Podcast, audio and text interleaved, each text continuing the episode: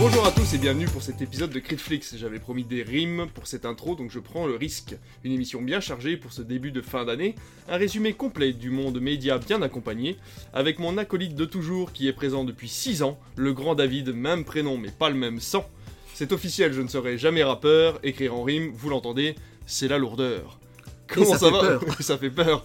Comment ça va mon cher acolyte? Eh bien, cher David, ô prince du Rio Borvo, quand je te vois, je me dis que tu es grand, fort et beau. Toi, l'as du podcast et Critflix, bientôt plus célèbre qu'Astérix. Euh, Donc voilà, j'aime bien improviser des trucs, mais Bah des là, fois... t'es- ça- t'improvises mieux que moi parce que j'ai mis un quart d'heure à l'écrire moi. bien. D'accord. Eh bien, ça va très bien.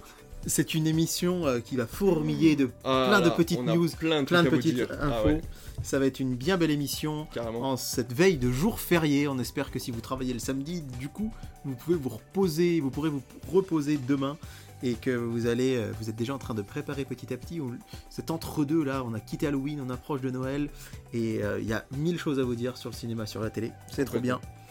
Oui, parce que justement, encore cette fois, on n'aura pas de sujet principal, mais on a tellement, tellement de choses à vous dire. On a fait le plein de news, de programmes télé, donc on va vous accompagner pour une petite heure, voire un peu plus.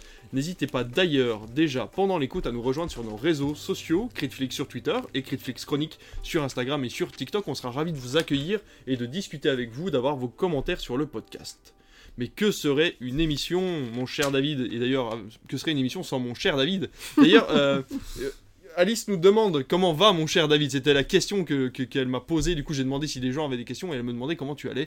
Donc, Eh bien, je salue. Alice, qui, que je suis avec beaucoup de plaisir sur les réseaux sociaux et qui réagit souvent euh, à mes petites stories quand ça parle de cinéma ou de choses comme ça. Et euh, voilà, allez écouter aussi Bobincast, c'est très chouette. complètement. Euh, mais du coup, on va commencer avec nos recommandations. Et moi, je vais commencer avec une bien belle surprise que j'ai vue sur MyCanal. Oui, j'en profite parce que mon abonnement s'arrête bientôt. Bon, bah, c'est comme ça. Et j'ai vu Creed 3. Ah Ouais. T'as pas eu Creedflix, mais J'ai vu Creed 3. C'est un film euh, avec euh, Michael B. Jordan. Il est réalisé par Michael B. Jordan et il interprète le rôle de Adonis Creed, le fils d'Apollo Creed. Il faut le savoir puisque euh, Creed c'est un spin-off. Oui. de Rocky, hein, euh, puisque dans le premier Creed, Sylvester Stallone reprenait, reprenait euh, du coup l'entraînement euh, d'Adonis Creed pour, pour lui apprendre la boxe. Et dans cet opus, Adonis est parti à la retraite sur une victoire, il est devenu champion du monde et il décide d'ouvrir du coup son propre, son propre club de boxe. Et un ancien ami à lui sort de prison et tente de renouer les liens, mais on se rend vite compte que quelque chose cloche avec, avec Il cet ami. bien y retourner d'ailleurs. L'interprète prison de son ami. Ah oui, oui, oui, il va bientôt y retourner, oui d'ailleurs, c'est vrai que... Oui, puisque l'interprète de l'ami, en c'est Jonathan hein. Majors. Oui, Ouais. on en a parlé la semaine dernière, effectivement. Donc bientôt, peut-être, euh, la fiction va-t-elle, la réalité va-t-elle dépasser la fiction? On ne sait pas. Mais en tout cas, je voulais dire que j'avais le même sentiment que pour Equalizer 3. Vous pouvez écouter notre podcast où on en parle. Mais euh, c'est un film qui prend son temps. Je spoil pas, enfin si je spoil un peu. Mais dans le film, tu n'as que 3 combats de boxe au final sur C'est 1h50. Et euh, le film est vraiment très bien. Ça reste un drame plus qu'un film de boxe au final. Et je trouve que les combats sont super bien filmés. Euh, Il y a un peu ce côté shonen, euh, l'influence asiatique, aussi l'in- l'influence des, réseaux sociaux où on a ces couleurs un peu néon, euh, les caméras qui vont un petit peu dans tous les sens. Euh, J'adore les moments où ça frise en fait sur l'image, où il vise le point où il où va frapper Creed en Ouais. fait au ralenti. ce C'est vraiment très très sympa. J'ai trouvé que c'était un voilà que c'était vraiment un film cool. Euh, je sais qu'il y a beaucoup de gens qui ont été déçus parce que justement il n'y avait pas assez de sport, il n'y avait pas assez de boxe à l'intérieur, mais je trouve que le côté action qui est en retrait permet de faire avancer les personnages. Je suis vraiment très intéressé par cette femme en fait atteinte de surdité euh, qui est obligée d'abandonner, son travail et de se passionner pour autre chose. Leur fille finalement qui est déjà euh, sourde et muette et qui est obligé d'apprendre et euh, lui qui fait le pas aussi euh, voilà pour euh, pour lui pour lui avoir une vie normale. Et alors un truc que j'ai remarqué le casting est quasiment entièrement afro-américain. Et ça ça fait Mhm, vraiment mhm, plaisir. c'est qu'il y a très très peu de personnes blanches dans le film. Et voilà ça prouve qu'on peut faire des films avec des personnes afro-américaines sans aucun problème et qu'il y a il y a pas il y a pas de problème là-dedans. Donc voilà. J'ai trouvé Creed 3 vraiment très chouette. Et toi mon cher David quelle est ta recommandation? Alors, je vais en avoir euh, deux petites. Ah oui, c'est vrai. Si tu m'y autorises. je t'y autorise Euh, la- parce que c'est toi hein. Alors, ma première re- recommandation, je pensais que ce serait le film Chair de poule que j'ai revu euh, Ouais. à l'occasion de- et d'Halloween. en fait c'était et- nul Et non, c'était très bien, mais par contre, j'ai fait une grosse erreur. J'ai regardé Chair de poule 1, puis le 2 dans la foulée. On s'est Ah. fait, euh, en amoureux, on se fait toujours notre soirée Halloween à la maison avec des films d'horreur, mais comme ma chère étante n'aime pas trop les films qui font très peur, d'accord euh, voilà. Et en fait, j'avais de bons souvenirs du 1 et du 2, et en fait, le 1, je me suis dit, il est vraiment très très cool. Vraiment très vraiment cool. très cool ouais. Et le deux par contre, euh, il ne tient pas du tout la Ah, comparaison mince. et j'aurais jamais dû le regarder derrière. Donc c'est ma troisième recommandation, vu que je voulais vous parler de Chair de Poule, mais qu'entre-temps, j'ai vu un film, euh, je vais être un peu plus sérieux, qui m'a vraiment beaucoup plu, c'est Sacerdoce, euh, qui Ah. est un film documentaire euh, réalisé par Damien Boyer, qui parle de la vie de prêtre. Euh, on suit dans ce film cinq prêtres, un, qui, un jeune prêtre dans l'Ariège qui, euh, qui va dans une caravane, c'est assez marrant, il, il traverse les villages, il va toquer aux portes, il dit voilà, je suis prêtre, si vous avez besoin de parler, si vous avez besoin, etc. On suit un autre prêtre, c'est très poignant, qui est à Manille et qui va aider des enfants euh, qui essayent de les sortir des rues. Euh, et notamment, on suit tout le parcours d'un enfant dont la maman euh, le, le brûlait avec ses cendres de cigarettes. Il est tout acheté de partout parce qu'elle éteignait toujours ses cigarettes Wow. sur lui. C'est assez dur. On suit un prêtre, c'est un peu plus léger, qui veut absolument être champion de cycliste, de cyclisme, parce qu'il y a une compétition de cyclisme pour prêtres euh, et évêques d'ailleurs, euh, enfin uniquement pour prêtres. Et l'évêque de Saône-et-Loire est le seul évêque à y participer Ah ouais. et il est super fort en vélo. Euh, ça, c'est la petite parenthèse. Et puis voilà, on suit euh, deux ou trois autres prêtres. Et en fait, ce que j'ai trouvé vraiment très intéressant dans ce film documentaire, c'est que ça n'élude aucun sujet. Croyant ou non croyant, on a, on a fait un très gros score d'entrée sur ce film-là, et avec notamment des personnes athées qui étaient là. hein. C'est pas un film qui s'adresse aux, cro- aux croyants spécialement, mais ça nous parle de cette figure du prêtre qui est un. C'est toujours un, un rôle un peu à part, hein, avec ce célibat forcé, Ouais. euh, ce choix délibéré d'être célibataire, de ne jamais avoir d'enfant, de jamais fonder de famille, que l'on voit euh, toujours d'un œil un peu particulier, au cœur aussi des scandales de l'Église et de la pédophilie, dont le film traite énormément aussi. Les prêtres reviennent là-dessus. Et ce que j'ai trouvé passionnant, c'est que les prêtres se livrent et qu'on les voit vraiment comme des hommes en tant que tels. Mm. Deux exemples, hein, le prêtre de ce jeune prêtre qui sillonne l'Ariège. En fait, face caméra, il va raconter qu'il y a quelques années, il est tombé euh, fou amoureux d'une jeune femme de sa paroisse avec qui euh, voilà il a euh, entretenu une relation amicale et il s'est rendu compte qu'à un moment il est tombé amoureux d'elle Ah oui, et que ça l'a rendu malade parce qu'évidemment il n'en a jamais parlé à cette jeune femme parce qu'il savait que c'était un amour impossible et qui s'est même surpris à devenir hyper jaloux quand elle est tombée amoureuse de quelqu'un et euh, qu'il a vraiment failli quitter les ordres en disant non il faut que je suis amoureux d'elle Ah euh, oui, euh, je, je veux y aller absolument. Et j'ai trouvé ça assez poignant parce qu'on entend assez rarement euh, des, des prêtres parler de choses comme ça.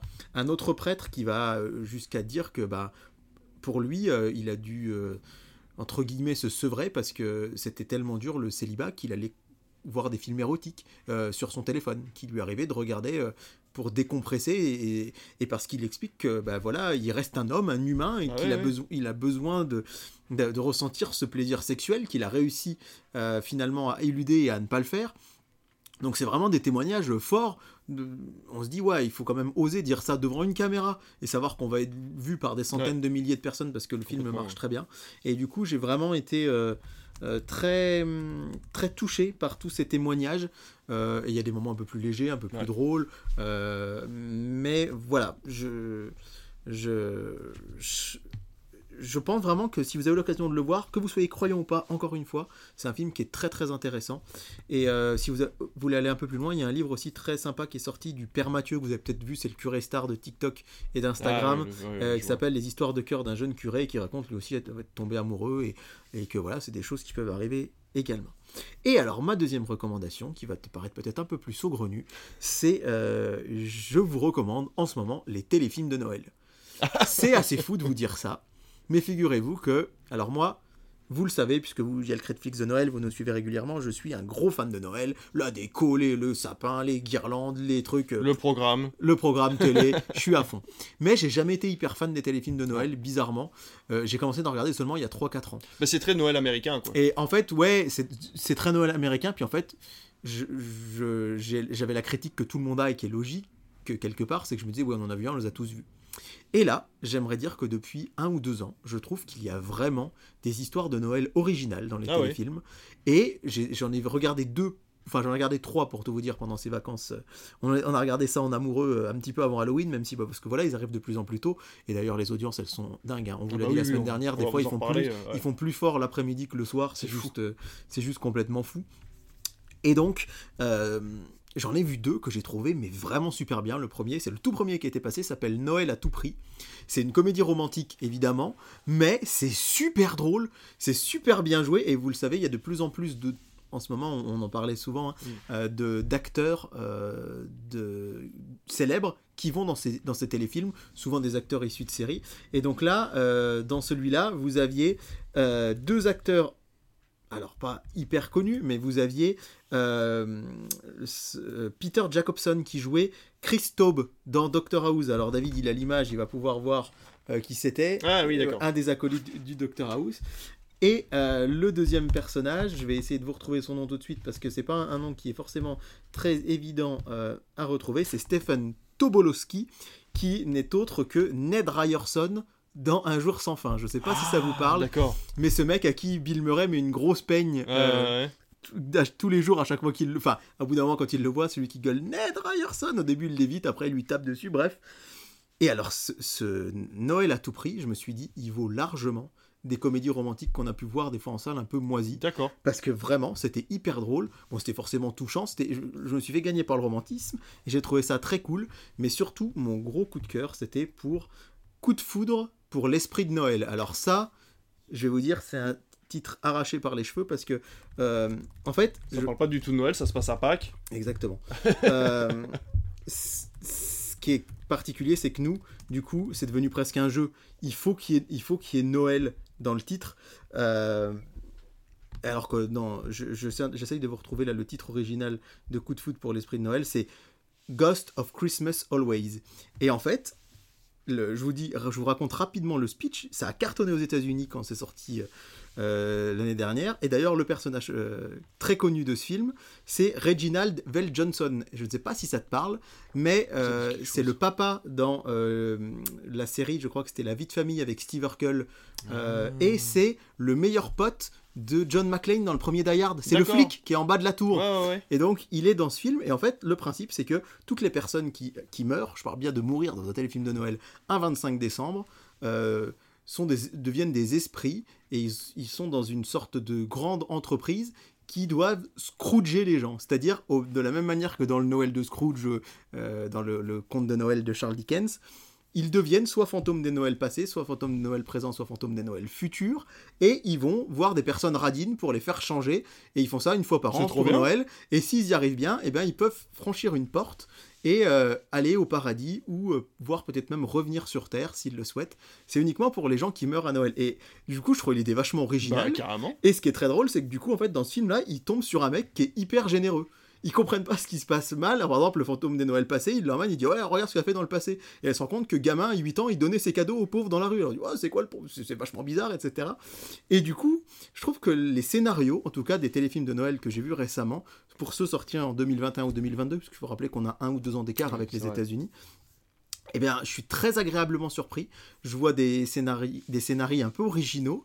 Et euh, du coup, ça me donne envie d'en voir plus.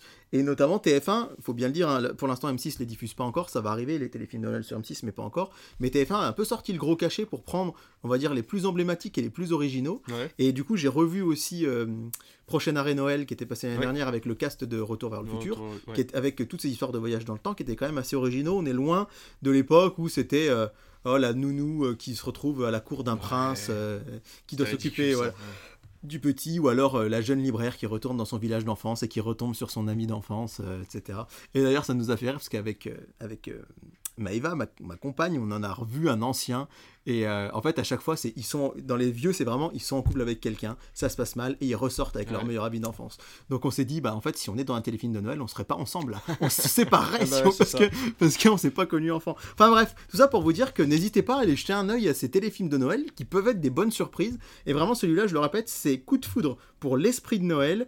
Et euh, celui-là était vraiment très très cool. c'est passé sur quelle chaîne C'était sur TF1, c'est passé le 30 octobre l'après-midi. Donc c'est lundi dernier. encore accessible et, sur TF1 et c'est en replay, ouais, ouais, Ouais. Tous les téléfilms de Noël Ah, sont super. sur TF1 Sur replay. MyTF1. Sur MyTF1, ouais. Peut-être euh, futur TF1. euh, on en parlera plus tard. mais- Oula, oula, ne, Mais ne- voilà. ne nous emballons pas. Bref, en tout cas, c'est vraiment très sympa. Je vous invite vraiment à aller jeter un œil si vous avez l'occasion. Et ben voilà, ça vous fait déjà trois choses à aller voir, en plus de tous les autres films de Noël, du coup, qui sont accessibles sur toutes les plateformes. hein. Maintenant, vous Ah pouvez oui, oui, aller oui. jeter un coup d'œil. Si vous avez Canal, de toute façon, tout ça est sur la même plateforme. Ouais. Et si vous n'avez pas Canal, vous avez MyTF1, M6 Replay, ce genre de choses. 6play, 6play, ça s'appelle. 6 play, ouais, tout à fait. 6play. Euh, je suis pas sûr que vous ayez des téléfilms de Noël sur Arte TV, mais vous pouvez Je ne toujours pense tenter pas, mais il y a quand même des trucs super chouettes parce que il faut quand même rappeler que ça reste des téléfilms de Noël. hein. Ouais, Parce que j'en ai parlé l'autre jour à une amie qui me dit Ah, mais ça me fait peur ce que tu me dis. euh, moi, j'aime bien quand c'est des petites comédies romantiques Hmm. un peu basiques. Il n'empêche qu'à la, la fin, ça reste léger Ouais, et ça voilà. se finit toujours par un bisou, hein, je vous rassure. voilà. Mais c'est assez original et vous allez voir, on en reparlera tout à l'heure dans la chronique télé, ou non, même dans les news, Ça paye. que hum, ouais, du coup TF1 ils osent des trucs qu'ils avaient jamais fait auparavant. C'est ça. Eh ben écoute, voici nos recommandations. On va tout de suite passer à nos news du coup.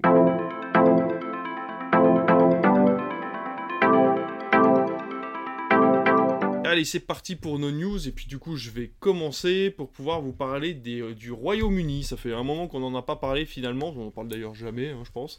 Mais euh, en tout cas, ce que j'ai appris, c'est que les productions étaient impactées par les grèves et les fréquentations. Par contre, étaient en hausse depuis 2022. Je vous explique. De nombreux tournages du coup de production cinématographique et audiovisuelle sur le sol anglais ont été arrêtés ou annulés. Euh, ça représente quand même un, un recul de 46% des dépenses de ces productions. Tout ça est lié forcément aux grèves des scénaristes et aux grèves des acteurs, puisque pas mal Bah. de tournages sont faits directement en Angleterre euh, pour des histoires de taxes ou euh, même de, de demandes de, de lieux de tournage, de choses comme ça. Donc le nombre de, de- le nombre de tournages de longs métrages est, est également en baisse, avec seulement 129 au premier semestre contre 100 150 l'année dernière. Et le troisième trimestre est bien triste, mon cher David, puisqu'un seul film américain est en tournage. Est-ce que tu sais lequel?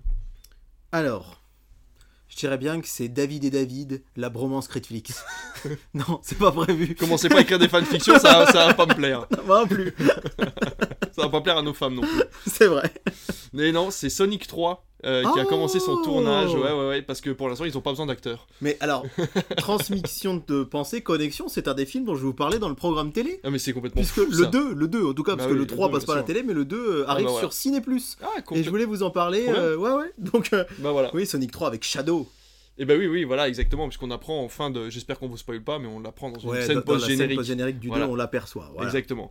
Bon voilà, donc euh, beaucoup de chiffres, hein, de toute façon je vais pas m'étaler, mais euh, à savoir que le cumul représente quand même une perte de 1 milliard de livres en tout euh, sur l'exercice 2022-2023. donc voilà, mais en contrepartie, tout n'est pas si morose puisque le cinéma, cinéma anglais euh, voit une remontada de ses fréquentations euh, pour le second trimestre en 2023 supérieure à 2022. Donc ça veut dire que le troisième trimestre est à 39,6 millions de spectateurs, c'est 36% de plus qu'en 2022. C'est surtout grâce à Barbie et Oppenheimer, on va pas se mentir. Euh, Barbie d'ailleurs qui a battu un record avec une distribution dans 796 cinémas. C'est un record absolu pour Ah. l'histoire du cinéma et de l'exploitation cinématographique en Angleterre, ce qui est énorme. Et le cinéma indépendant par contre est en berne avec seulement 3,7% des recettes. Les Mhm. Anglais ne croient plus au cinéma indépendant et comme dans beaucoup de pays avec Les le- Anglais, J'ai dit quoi? Les Français. Non, les Anglais. Nous, on y croit plutôt. Ouais, ouais, pas nous on mal, y hein. croit encore, encore beaucoup, mais les Anglais, eux, n'y croient plus trop, malheureusement, à cause, encore une fois, de l'augmentation des tarifs des cinémas. Ils sont obligés de faire un choix, ils vont vers des valeurs sûres, et le cinéma indépendant est forcément légèrement mis de côté. Voilà pour ces Ouais. nouvelles news euh, aux- en Angleterre, euh, ça, fait, euh, ça fait un peu de peine, mais bon, ça va revenir, on attend juste que les grèves s'arrêtent, tout ça va redémarrer, mais en attendant, ça fait quand même des emplois en moins. quoi. C'est sûr, et puis bon, bah, c'est vrai que même si c'est plus l'Union Européenne, ça reste l'Europe, ça reste nos voisins, Ouais. et du coup, bah, c'est vrai que nous, on a quand même un système qui arrive à préserver relativement le cinéma, mais de leur côté, voilà, c'est un peu embêtant de voir, de voir, tout- de voir ces chiffres-là. Tu parlais de Barbie d'ailleurs, à noter qu'il s'apprête à sortir bientôt en Blu-ray et en steelbook, et a priori, les précommandes seraient euh, assez encourageantes, donc c'est Ah. chouette de, de se dire que les gens ont envie de, de voir ce Barbie. Ça veut dire que ouais, ils croient encore, euh, en- ils croient encore au physique, quoi. Oui, bien sûr. Au physique, Au- en oui, Blu-ray physique, au- ouais, au oui, form- oui. au format physique. Il On pourrait en parler parce que c'est vrai que. Pas le physique de Barbie. oui, oui, hein, je- évidemment, mais, euh, mais ouais, ouais, ouais, et j'ai même des, des proches, notamment mon petit frère, pour ne pas le citer, qui, euh, venant d'avoir un bébé, n'a pas pu aller au cinéma. Il m'a dit, bah, je me suis précommandé Barbie. Il dit autant Oppenheimer, euh, je vais attendre de voir sur Canal vraiment si je l'aime, etc. Mais dit Barbie, je me dis c'est presque une valeur. Je me dis voilà, Ouais. ça va être chouette de, de l'avoir dans la collection ou autre. Complètement. Donc euh, voilà, on sait que la, la- la vie des Blu-ray n'est pas forcément euh, en ce moment très simple. On sait que le format physique, euh, voilà. Sera-t-il encore là dans 10 ans, par exemple? Ça, c'est une bonne question. Euh, je m'auto-congratule, je pose une bonne question, que voulez-vous, messieurs, dames? Mais, mais bon, à, à réfléchir en tout cas. euh, visiblement, les gens précommandent beaucoup Barbie et ça, c'est cool. En tout cas, moi j'ai eu la preuve hier soir que le Blu-ray, euh, c'est quand même une- quelque chose d'extraordinaire dans, dans, une, dans une vidéothèque chez soi, puisque j'ai ressorti enfin des cartons, tous mes Blu-ray, j'ai pu les mettre dans l'armoire, et la première chose qu'ont dit mes enfants en rentrant, c'est « Ah, il y a tout qui est sorti, c'est trop bien !» Et donc, du Ouais. coup, ils ont fouillé dans les Blu-ray. Chouette. Première chose qu'ils ont fait, ils ont regardé Harry Potter en Blu-ray, alors que ça passe tous les mardis à la télé, parce qu'ils ont enfin pu prendre la petite galette et la mettre dans, la, dans, le, dans le lecteur pour, pour lire le film. Et c'est vrai que c'est chouette d'avoir un- une vision directe sur les films qu'on a dans une bibliothèque, ou dans une ludothèque ou dans une, vidéo, dans une vidéothèque, Ouais. plutôt que de devoir fouiller sur les Bah, plateformes. évidemment. On ne vous le dira jamais assez. Rien à voir, mais il paraît que tu es prof de d'histoire, d'histoire, mon cher David. Géo, oui, oui, géo. géo aussi. Hein. Histoire, géographie, éducation morale et civique, Voilà. euh, c'est ma formation de base, même si euh, cette année j'enseigne aussi un peu le français. Ah bah tiens. Donc euh, voilà. Est-ce que tu pourras apprendre le français à Ridley Scott parce qu'il paraît qu'il est en rogne contre les profs d'histoire Alors, il est en rogne contre les profs d'histoire, et mais moi je suis pas en rogne contre lui parce que je l'aime bien d'habitude ce brave Ridley Scott. mais alors c'est vrai que pour moi il n'a ni tort ni raison. Euh, Il y a une vraie polémique dans le monde des historiens à cause de la bande-annonce de Napoléon, euh, dans lequel euh, on le voit par exemple tirer au canon sur les pyramides. Bon. Oui. Dans lequel euh, on le voit présent lors de la décapitation de Marie-Antoinette en 1793. Euh, qui d'ailleurs a la tête rasée dans le film avant sa décapitation. Pourquoi? Pour qui? Pff. On le voit aussi avec une femme plus jeune que lui, alors que Joséphine de Beauharnais, sa chair et tendre, avait 6 ans de plus, je crois.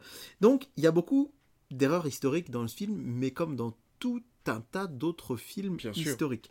Et donc il y a un historien euh, qui s'appelle Dan Snow, euh, qui est un peu l'historien star de la télé. hein. Il, est, il est souvent euh, Première, nous le rappelle. hein. Tout ce que je vous dis vient du, du journal Première. Il paraît qu'il ne sait rien. il- où il dit que effectivement.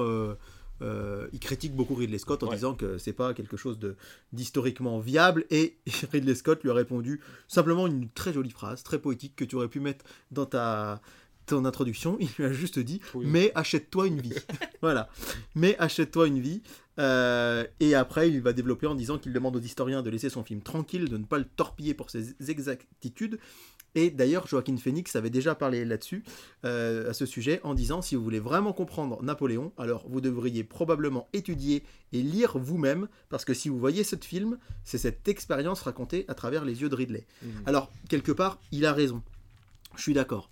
Un, un film, sauf si c'est un film documentaire, c'est toujours une œuvre de fiction. Bien sûr. C'est toujours, toujours une œuvre de Ça fait fiction. plusieurs fois qu'on le rappelle. Et après, concernant les films historiques, eh ben, je vais vous parler par exemple, alors on oublie tout de suite le personnage de Roman Polanski euh, qui a fait euh, le- les horreurs qu'on sait, mais j'accuse, euh, moi qui avais particulièrement étudié l'affaire Dreyfus au moment de mes études, j'accuse d'un point de vue véracité historique, c'était quand même pas mal du tout. Ouais. Il y a des films comme par exemple Le Tigre et le Président que j'ai vu très récemment sur Canal qui raconte l'histoire incroyable d'un d'un des présidents de la République les plus dingues, enfin dingue à tous les sens du terme, il est incroyable, c'est génial que ce président de la République qui n'a régné que 6 mois ait eu droit à un film. Oui.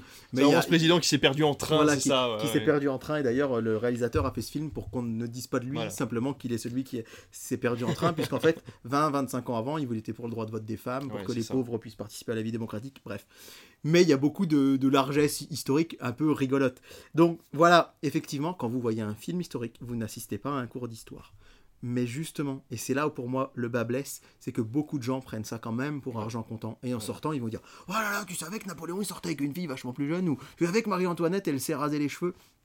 Donc moi je suis très partagé, parce que je suis fou de cinéma et parce que j'ai fait des études d'histoire et que j'adore ça. Je me dis que nous avons, je parle de toi et moi, et plein de gens ont le recul suffisant pour Ouais. se dire on ne vient pas voir, on Ouais. vient voir une œuvre de fiction malgré tout. Mais néanmoins, il y a quand même beaucoup de gens qui vont prendre ça pour arg- argent comptant. Comme quand on voit en début de film, ce film est inspiré de faits réels. Il y a quelque chose d'important dans la phrase, c'est le mot inspiré. On ne vous dit pas, ce film est l'exacte euh, copie de ce qui s'est passé. Et beaucoup de gens, voyant ce film est inspiré de faits réels, vont se dire ah bah c'est un truc vrai et tout est vrai dedans. Ouais. Et du coup, je sais pas ce que t'en penses, mais c'est un débat vaste en fait. hein, Mais c'est vrai que sur les histoires récentes, on met souvent inspiré de Ouais. faits réels. Et là, c'est vrai que sur les choses qui oui, sont un petit peu que plus anciennes, d'après une histoire vraie C'est qu'on mettait avant. Ouais, Tout à fait, ouais, donc inspiré de faits réels, ça c'est plutôt pas mal. Mais c'est vrai que quand, on, quand ça concerne la grande histoire, comme celle de Napoléon, c'est vrai que mettre inspiré de faits réels, ça paraît presque Oui. trop, quoi. Je veux dire, au bout d'un moment, bon. Mais c'est vrai que tous ces films-là, ces films historiques, ça représente une porte d'entrée pour beaucoup de monde qui ne s'y connaît Oui. pas en histoire. Et le problème, c'est à quel point tu rentres dans cette porte, c'est tu vois, à quel point tu rentres dans la pièce. Est-ce que tu restes au seuil, tu regardes un petit peu en disant, ok, j'ai quelques points, euh, si ça m'intéresse, je peux aller fouiller pour voir si c'est vrai ou pas, ou est-ce que tu rentres carrément dedans et comme tu le dis, tu te laisses avoir par le film et quand tu sors, tu prends ça pour des faits réels et euh, à ce moment-là, tu es aveuglé par la vision du réalisateur. C'est toujours très compliqué.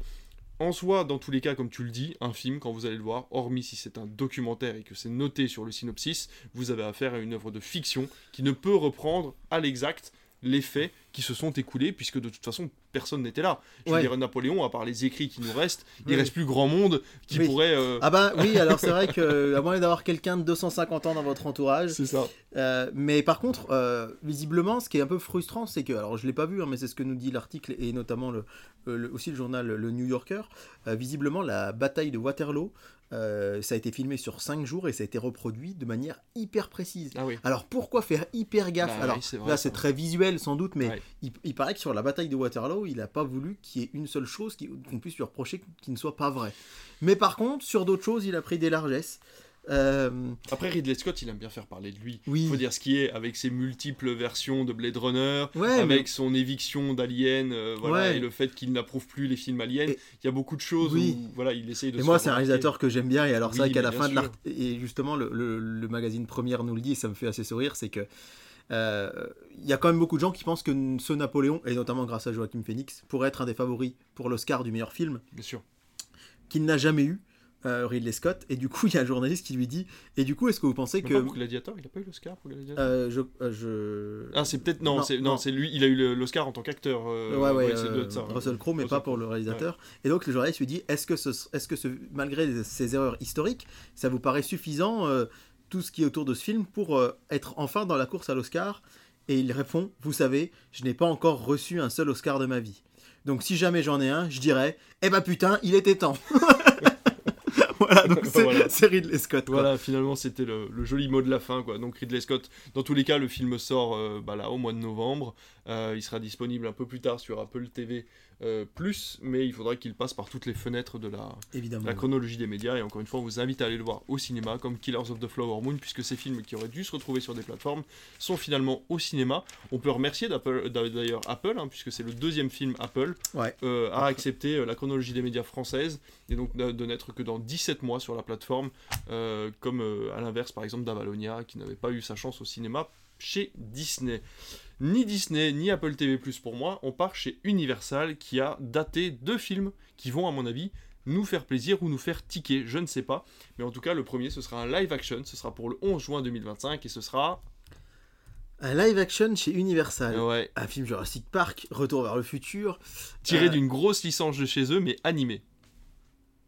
Alors, qu'est-ce qu'ils ont en animation chez Universal? Ils ont un gros studio qui s'appelle DreamWorks. Ouh, ouais, et ils ont, ils ont, euh, ils ont aussi euh, tout ce qui est euh, les mignons, tout ça, c'est Universal aussi. Ouais, mais ça va être difficile Ouais, ouais. de faire un live action, les mignons. Non, non, mais un, un live action Mario peut-être. Non, alors de- euh, ils ont DreamWorks. Ouais. Ah, c'est le fameux dragon dont on attend Exactement. parler. Ça y est, c'est Aïe daté. aïe aïe, si ma chère étante nous écoute, je, je ne sais pas ce qu'elle fait et j'espère qu'elle le fait, mais on, on s'est acheté. les- J'espère qu'elle nous écoute, parce que mince, je pars pas de la maison une fois par semaine pour pas que tu m'écoutes. Non, euh, on, on a. euh, on, on s'est acheté cet été les- le coffret Blu-ray Dragon ok. et on les a revus et moi j'ai un petit peu de mal des fois avec les ça peut pas peut être fou mais on, on ne s'en sortirait pas si je débattais là-dessus mais j'ai parfois un peu de mal moi avec les films historiques au cinéma Oui. Euh, on en a on vient d'en parler parce que moi, l'histoire, comme je l'ai étudié, comme j'ai travaillé dessus, pour moi, c'est comme un roman. Je veux dire, c'est peut-être un peu bête, mais un roman, quand on le voit adapté à l'écran, on, on voit, on se dit, ah bah mince, moi je l'imaginais pas comme ça, le personnage principal. Et moi, du coup, c'est vrai que déjà, tout ce qui est historique, ça me fait pareil.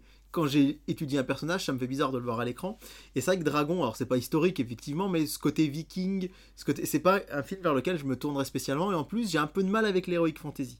Et ben pourtant, j'adore les films Dragon. C'est super cool. Donc, euh, live action, ça fait un petit peu peur, mais à voir. Alors, si ça peut t'aider au niveau euh, chronologie et histoire, euh, mon fils regarde la série Les Neuf Royaumes qui, qui a l'air de se passer dans le futur. Ça s'appelle Les Neuf Royaumes, Ouais. je crois, c'est ça. Est-ce qu'il la regarde sur DreamWorks TV Il a- Non, mais non, c'est pas lui qui fait les audiences de DreamWorks TV. Je existait. savais même pas que ça existait. Et vous non plus, vous venez peut-être de l'apprendre si vous n'avez pas écouté le dernier podcast. Euh, non, mais pour ça, il regarde ça sur Oku. euh, ou sur France 4 au choix, mais euh, pour dire qu'en fait on apprend que finalement ça se passe peut-être pas sur Terre, ça se passe Ah. peut-être dans un autre sur une dans une autre sur une autre planète puisque cette planète futuriste de, de la série animée en fait se voit euh, inscrire des, euh, des, des, des, des- gravures en fait qui ressemblent étrangement au personnage du premier dragon. Mais voilà, tout ça sera expliqué dans d'autres saisons, si j'ai bien compris, puisque je suivais à moitié en faisant la vaisselle, puisque c'est pas mon fils qui fait la vaisselle, lui il regarde la télé pendant que je fais le ménage, qui est bien normal.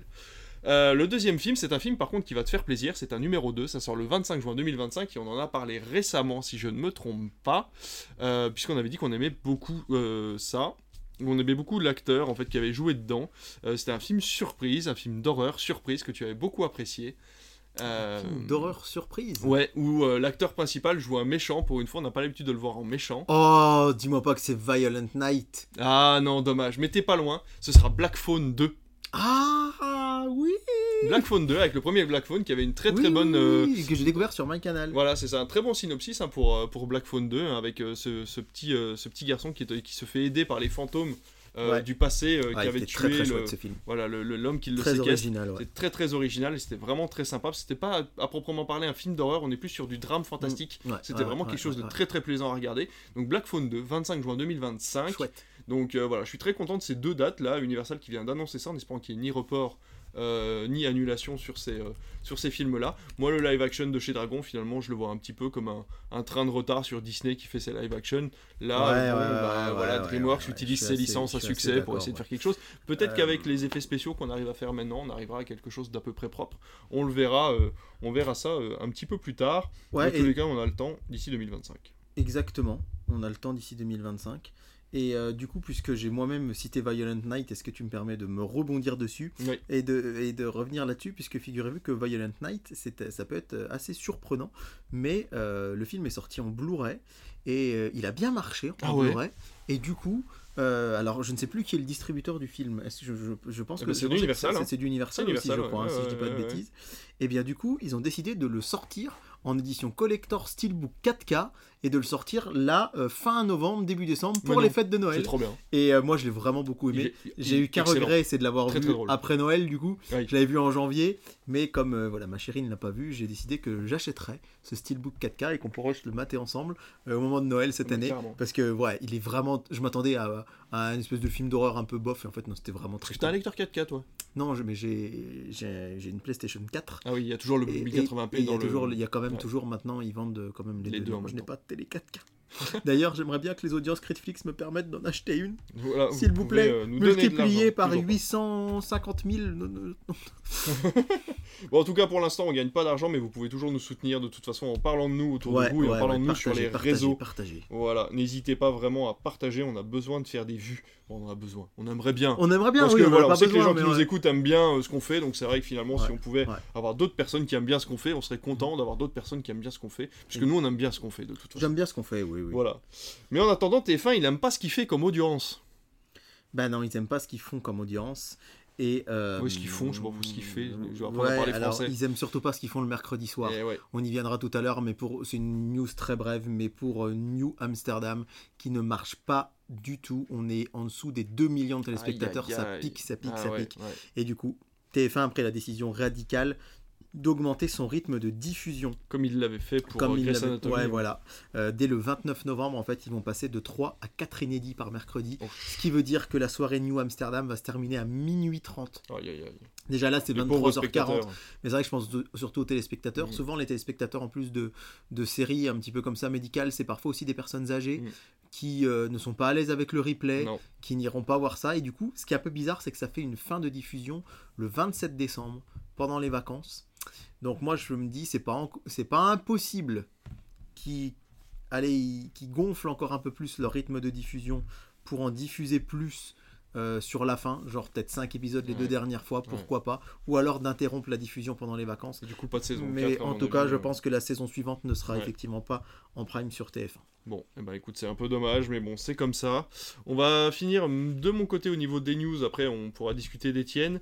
Euh, je voulais vous parler d'un truc qui n'a rien à voir avec le cinéma et rien à voir avec la télé. Je voulais vous parler de Game France. Est-ce que vous savez ce que c'est que Game France? Absolument pas, puisque ça vient d'être euh, lancé à la Paris Games Week. Le CNC a fait une table ronde avec tous les acteurs du monde du jeu vidéo français. Il a créé Game France, une marque qui va nous représenter à l'étranger. Alors, loin de l'idée pour eux de vendre quelque chose euh, comme Unifrance qui vend énormément de films à l'étranger, par exemple pour le cinéma, sous une même bannière. Là, le but n'est pas de vendre, mais de faire de l'attractivité, c'est-à-dire de vendre le jeu vidéo à la française, mais à l'étranger. Donc faire venir des personnes qui pourront faire des jeux vidéo en France, ou alors de vendre des systèmes, ou euh, vendre des, euh, des licences, ou, euh, ou que des studios puissent s'entendre avec d'autres studios à l'étranger. Tout ça sous une même bannière, celle de Game France, et encore une fois avec un soutien du CNC. Euh, donc le Centre national euh, du cinéma et de l'audiovisuel, si je me trompe Du pas. cinéma, du cinéma et de l'image. Et de l'image, euh, c'est ça. Et de l'image animée, voilà, c'est ça, Ouais. exactement, bien vu. Donc voilà, j'ai trouvé ça hyper intéressant. C'est une news très courte, mais je trouve ça hyper intéressant que le CNC s'investisse à fond dans le jeu vidéo. Alors on va encore crier, dire oui, ça va être pris sous la coupe de l'État, etc. Encore une fois, le CNC est complètement indépendant, enfin pas complètement, mais en grande partie indépendant de l'État, puisque ce sont les taxes des salles de cinéma et des jeux vidéo justement qui financent le CNC. Donc euh, voilà, moi j'ai trouvé ça euh, assez sympa comme, comme principe, puisqu'encore une fois, au lieu d'être euh, éparpillé partout, au lieu de se faire concurrence, on va avoir une seule et même exposition euh, dans, les, euh, dans les grands salons. Grands salons qui maintenant commencent tout doucement à, à disparaître. hein. On sait que le 3 a été annulé, que, euh, que le. C'est quoi C'est la Gamescom maintenant qui est euh, un petit peu le seul gros salon Ouais, euh, ouais, événementiel. ouais. Il y a la Paris Games Week, mais qui est un petit peu plus pour le grand public. Donc euh, voilà, c'est vrai que je suis quand même content qu'on ait ce Game France qui existe. Voilà, c'était une petite news comme ça. Euh, avant de parler de tes news à toi, qui concernent bien entendu euh, la journée téléfilm de Noël et les records de TMC. Ouais, alors record d'audience de TMC, c'est assez incroyable. hein. Le dimanche 5 novembre, donc c'est assez récent, euh, puisque c'était pour, pour vous c'était il y a une semaine, pour nous c'était avant-hier. Bien sûr. TMC a réalisé une- des performances incroyables, en moyenne 5,1% du public, seulement 2% derrière France 3. Euh, c'est des audiences absolument Donc là, on incroyables. parle en journée. En journée, ouais. Ça a été sa meilleure journée, on parle que de journée, de l'année grâce au téléfilm de Noël. Et fou. le site OZAP nous propose en plus un... euh, nous décortique les audiences, puisqu'il faut rappeler que les audiences médiamétrie, nous, on n'y a pas accès aux courbes exactes, et là, il les décortique pour nous, et c'est passionnant, parce que quand même, France 3, il y a 7%, TMC à 5,1%, et euh, du coup, elle écrase tout sur son passage, sur le reste de la TNT, et la dernière fois que TMC avait été aussi forte, et bien je vous le donne en mille, c'était avec des téléfilms de Noël, le 25 décembre 2022. C'est fou. Et parce que visiblement beaucoup de personnes seules ont trouvé du réconfort devant TMC ce jour-là, le jour de Noël. Forcément. Et alors là, attention, tenez-vous bien. Euh, en général, le dimanche, il y a plutôt New York Police Judiciaire, il y a plutôt le mentaliste, il y a plutôt les experts, il y a plutôt les mystères de l'amour. Mais alors là, je vais vous décortiquer cette journée incroyable. Et ça commence très tôt, et j'adore l'idée, ça Tu commence nous à... avais parlé la, la semaine dernière, tu nous avais pas fait le listing. Oui, oui, Ouais, je vous avais ça, parlé hein. un peu de tout ce qui allait Voilà, passer ce jour-là. Ça commence à 8h23 du matin. Il y avait quand même 243 000 personnes qui, à 8h23, étaient devant la télé pour regarder un duo d'enfer pour Noël.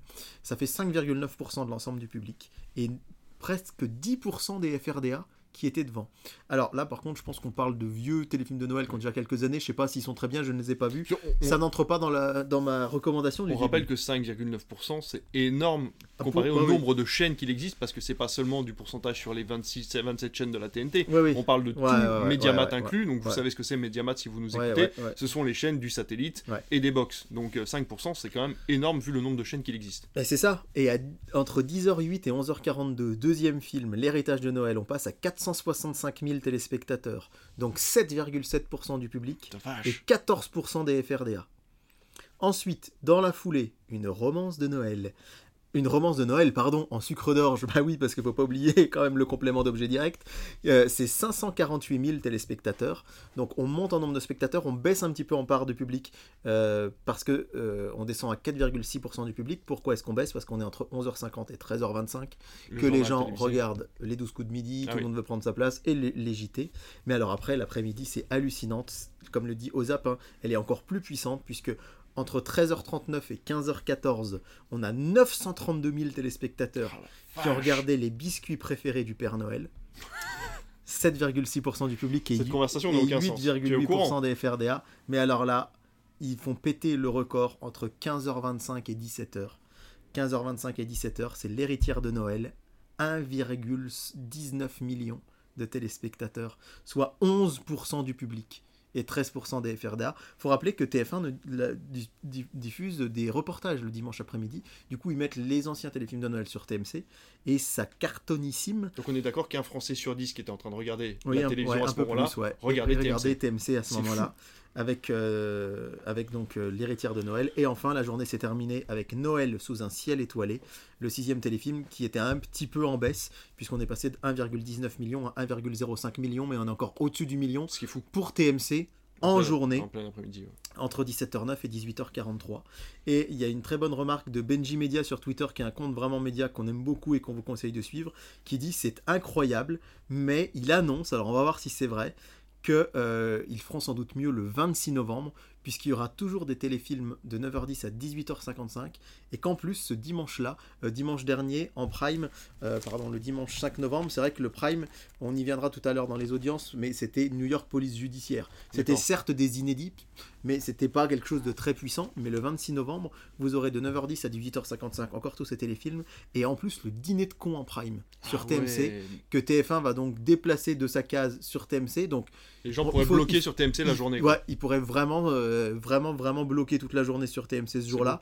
Donc, euh, euh, je pense qu'on vous en reparlera cette semaine-là, puisqu'il y aura juste en fait finalement les mystères de l'amour qui ne seront pas du, ou, ou du téléfilm ou du Ouais. film, mais, mais une série. Donc, j'adore l'idée. Ouais. Euh, et bah, tout ça a donné des idées à TF1.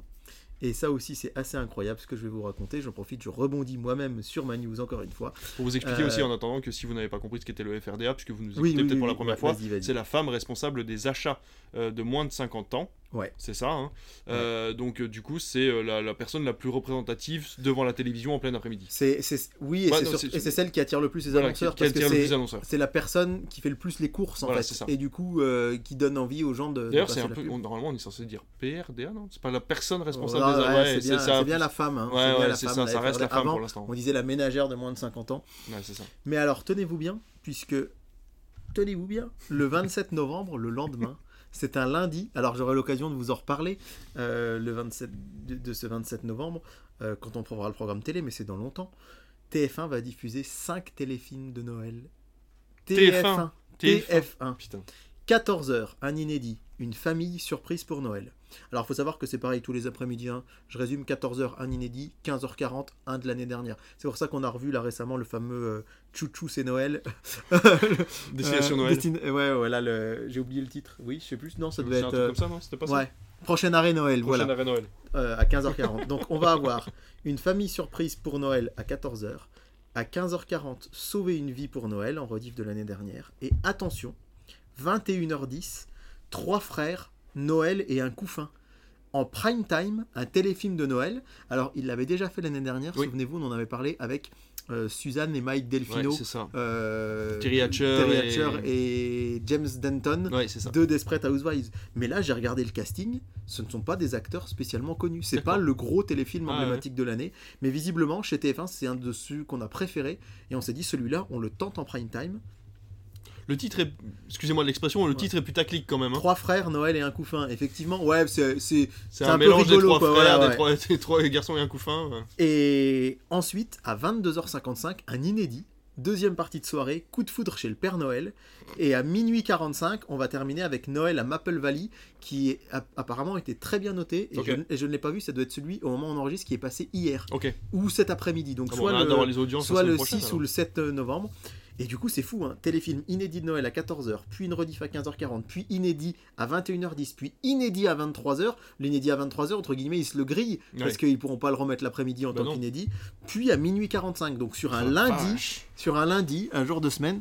Et en fait, je trouve que c'est assez logique, parce qu'on l'a dit la semaine dernière, pendant les jours où il y a New Amsterdam, les téléfilms de Noël font plus d'audience que euh, les finalement que les films euh, du soir, que Ouais. le prime time, que la série du soir, pardon. Et donc c'est quand même assez hallucinant. Ça, ça, ça en fait de la news parce que Ça je me rends compte qu'on n'a pas parlé de Camille Combal, donc euh, qui lance son émission le 9 novembre Ouais. et on a un aperçu quand même des euh, de ses chroniqueurs euh, et donc il y a quand même des, des noms assez chouettes dans l'émission. On vous l'avait dit, il y aura Pierre Antoine Pierre Antoine Damcourt qui était sur la chaîne L'équipe que j'adore, qui est très très drôle et je pense que ça devrait être assez cool. Est-ce qu'il y aura Léa Salamé Alors ouais, alors on a la vidéo, elle est géniale. Vous pouvez aller la voir la vidéo Ouais. sur, le, sur le, le compte de Camille Combal. euh, Ouais, et de TF1 même. et de TF1. euh, voilà. et le compte de quelle époque et de France 2 qui l'a qui- ouais, qui Ah, partagé aujourd'hui. Et bon, on vous incite à aller voir cette vidéo où Camille Combal pique le plateau de quelle époque de Léa Salamé sur France 2. Et c'est vraiment très très drôle et on trouve ça extraordinaire. Et on, on félicite euh, d'ailleurs ces deux chaînes de s'être euh, serré la main pour, cette, pub- pub- cette petite publicité. Je trouve ça très parce que France 2, Léa Salamé et quelle époque n'avaient rien à y gagner. hein. Ils Non, ont fait de eh la ben, pub pour la concurrence. Figure-toi que si. Mais en que, termes d'image, je pense Ouais. que ouais. en fait, moi, Léa Salamé, c'est une personne avec laquelle j'ai beaucoup de mal parce qu'elle est, elle est vraiment, euh, elle est dans le clash, quoi. Vraiment, Ouais, elle y va, quoi. ouais. Et c'est vrai que la voir dans cette pub avec, euh, avec Camille Combal, ben, je me suis, elle a l'air sympathique cette Léa Salamé finalement. Je vais peut-être regarder son émission euh, la prochaine fois pour voir un donc peu ce que ça ouais. Finalement, ça a marché pour elle aussi. Ça peut marcher, alors vous aurez aussi donc dans l'émission Noum Diawara qu'on a vu dans Qu'est-ce qu'on a fait au bon Dieu, c'est le dernier gendre qui arrive. Vous avez Ilyes Jadel qu'on avait vu un tout petit peu chez Cyril Hanouna. La grosse prise quand même, c'est Dominique Farrugia, des nuls quand même euh, que j'ai croisé l'autre jour, euh, tiens En d'ailleurs, voiture, qui a failli t'écraser. euh, qui, qui avait failli m'écraser exactement. Chantal là-dessous aussi, Mm. Euh, Michel Bernier. Chantal Latsou, elle est chez Camille Combal, elle a pas failli t'écraser. Oui, oui, non, non, elle n'a pas failli m'écraser. Euh, Michel Bernier, Adil Rami, champion du monde quand même. Hein. Paul Elkarat, que avec qui j'ai discuté un long moment, qui est un mec super cool. Monsieur Poulpe, Monsieur Poulpe, Arnaud ouais. de sa mère, Elena, Elena Noguera, bref. Le casting, c'est vrai, est quand même vachement chouette. Alors, je sais pas ce que t'en penses, moi je suis quand même un petit peu inquiet pour les audiences de l'émission. Je trouve que l'idée est géniale, Ouais. je trouve que le casting est top. Ouais. Par contre, c'est vrai que l'idée de vouloir faire un, talk- un talk comme quelle époque, c'est pas une mauvaise idée, mais je- rappelle quand même Ils sont pas sur que- la même journée. qu'ils sont le jeudi soir. Ouais. Léa, elle est que- le samedi soir. et que Léa c'est le samedi soir. Léa Salamé, et du coup, effectivement, il y a moins de monde devant la télé quand même euh, le, le jeudi soir. Que Camille et Images, finalement, c'est une émission qui existe déjà et que moi j'adore en plus en prime time, mais c'est pas le plus gros carton de TF1. Et du coup, est-ce que les gens euh, seront Bah, devant la télé à 23h10 je- Alors, je souhaite du fond du cœur que Ah ça bah, marche, et moi je serai devant, et je pense que c'est TF1 prend une énorme prise de risque, Ouais. et c'est vachement cool Ouais. qu'ils le fassent. Carrément. Maintenant, les audiences, j'espère que ce sera bon, je- mais voilà, je Bah, sais pas. Surtout à une époque où les gens commencent à se plaindre que les films commencent trop tard, Ouais. que ça leur fait coucher tard, etc. Donc là, tu te dis en plus, derrière, tu dois te taper une deuxième partie de soirée. Ouais. Même si t'adores Camille Combal, ça te fait. euh, parce que c'est quoi C'est une émission d'une heure et demie, peut-être? Ouais, alors ça, je- c'est ça, je vais vérifier. Je me dis que, ouais, 1h40. Parce que, et 1h40. après, il y a Une famille en or inédit avec Camille Combal Ça, c'est par contre, j'ai 40. trouvé ça très bizarre. Famille en or à cette heure-là. je pense qu'ils veulent peut-être un petit peu euh, euh, se débarrasser qui de... marche pas et du coup. Ça euh, marche pas trop mal le mardi soir après Colanta, Hmm. mais je pense que là ils se sont peut-être dit bon, euh, ils ont peut-être quelques inédits avant la Ah nouvelle ouais. saison à balancer, mais ouais ça va être un, un début à 23h annoncé sur les programmes télé. On sait que les programmes en général ont du retard, ça risque d'être du 23h10. Ouais. Et il faut rappeler quand même qu'il n'y a pas eu de divertissement sur TF1 le jeudi soir depuis la, méthode, la fin de la méthode Coé en 2008 ou 9. Donc euh, Bah, il va falloir réhabituer ouais, les gens à, se mettre devant TF1. Parce que finalement, euh, ouais, ils pouvaient pas prendre la case du vendredi. Avec vendredi, Ouais, tout est permis qui fonctionne très bien. Et puis samedi ils auraient été en face, euh, ils auraient été Oh, en bah, face ils- Léa ils se. Donc euh, complètement. Donc euh, voilà. Peut-être que moi je me disais le dimanche soir, ça aurait peut-être été pas bête sur une case où à l'époque il y avait eu. euh, Mais surtout après le film, c'est vrai peut que pas ça, plaire à tout le monde. Des ça. Ouais. ça serait un peu la version beau geste de. Oui, et puis ce serait, ils auraient une- comme une bonne locomotive à audience. C'est ça. Mais le jeudi ils l'auront hein, quand il y aura HPI euh, Oui, à 8 c'est millions, vous allez voir qu'il va faire de bonnes audiences s'il est encore là jusqu'en mai. Tout à fait. Moi, en attendant, c'est vrai que TF1, là où ils prennent pas de risque, c'est sur le nombre de candidats euh, qu'il y aura à la Star Academy. Ouais, alors on a appris qu'il y aurait moins de candidats que prévu à la Star Academy. Euh, que finalement le nombre de candidats était, il y en avait trois en moins. Alors pourquoi est-ce qu'il y a trois candidats en moins C'est quelque chose. Voilà. On ne sait pas trop pourquoi. Ouais. On va pas vous mentir. Euh, Est-ce qu'il y a des ondis il y a des ondis. Ce serait, euh, ils devaient être 16 et finalement ils sont 13. Euh, et donc, euh, il y a un témoignage qui a été assez fort quand même dans, dans la tribune d'un certain Thomas, écarté à moins de deux semaines du début de l'aventure, qu'il a dit Il y a un peu tout qui s'écroule en une fraction de seconde, tous mes rêves sont anéantis. J'ai été dévasté et mes proches aussi. Ils avaient déjà pris leur billet de TGV pour se rendre à Paris pour me voir sur le premier prime. Je suis complètement dévasté. J'ai rarement été confronté à une telle violence. Euh, pardon, Ah, mais parce qu'ils avaient déjà été sélectionnés. oui, oui, ils étaient sélectionnés Ah, tous les trois. Et finalement, on leur a dit qu'on les prend pas. Pardon, je me suis trompé, je vous ai dit, c'est la tribune, c'est une autre news qu'ils ont tombé, c'était sur Sud Radio. Et, euh, et du coup, euh, ouais, ils ont été carrément euh, éjectés. Alors, paraît-il que ce serait pour des raisons financières, pour écourter euh, la saison. On en parlera tout à l'heure au niveau des audiences, ça n'a Mm. pas été très très bon, cette, cette première Starac, ça Et n'a pas été on parlait, des catastrophique. pro- on parlait des problèmes publicitaires à cause de la Et, Coupe du et Monde. voilà, et en fait, on a beaucoup parlé de ça. Visiblement, la Coupe du Monde de rugby qui a rapporté beaucoup moins d'argent à TF1. Mm. Et du coup, euh, TF1 aurait voulu faire des économies. Il faut quand même dire que. Et pas oublier que l'année dernière, il n'y avait que 6 primes. Ouais. Et que là, ils partaient sur 12, 13, 14. C'est Va ça. peut-être que redescendre, ça va leur permettre de faire des économies. En tout cas, euh, c'est une grosse surprise. Alors, visiblement, TF1 aurait dit que ces trois candidats qui ont été renvoyés chez eux seraient prioritaires pour l'édition 2024. Euh, donc, euh, temps de changer de vie en un an. bah ouais, c'est ça, c'est ce que je me dis. Donc euh, voilà pour euh, cette news qui, qui- qui est assez surprenante. Et je me rends compte que euh, j'avais encore une news. Ça fait beaucoup de news. Non, mais, vas-y, hein, de toute façon, on que je t'avais hein. je t'avais envoyé avant, mais que je n'ai pas remis dans, dans mon liste. Moi, je vais sortir la mienne aussi. Hein. J'en ai, j'en ai une là. Ah bah vas-y, sors ta news. Bah parce que tu, on en a parlé, je t'avais envoyé sur Twitter, mais euh, c'est vrai qu'on a, euh, euh, c'est vrai que c'est un compte que j'aime beaucoup, Anaël Ouais, TW. ouais. TW là, pareil sur sort Twitter, vous pouvez le suivre. Alors le suivez pas trop parce que sinon nos news vont plus servir à rien. mais voilà, c'est un gars que j'aime beaucoup qui sort des, des news de temps en Ouais. temps. Donc si tu Et nous écoutes, sur merci le- à toi. Beaucoup sur l'univers canal en plus et tout. Ouais, c'est ça. Et là, il a trouvé une news qui est super sympa. J'en avais entendu parler, mais je ne savais pas sous quelle forme ça allait arriver. Lina avait proposé une Fast TV. Donc, c'est Fast Mm. TV, c'est ces, fameux, ces fameuses chaînes sur Internet qui euh, passent en boucle en fait des programmes. Et là, une chaîne euh, INA avait été proposée euh, en Fast TV, donc qui passerait en boucle des, anciennes, des anciens programmes.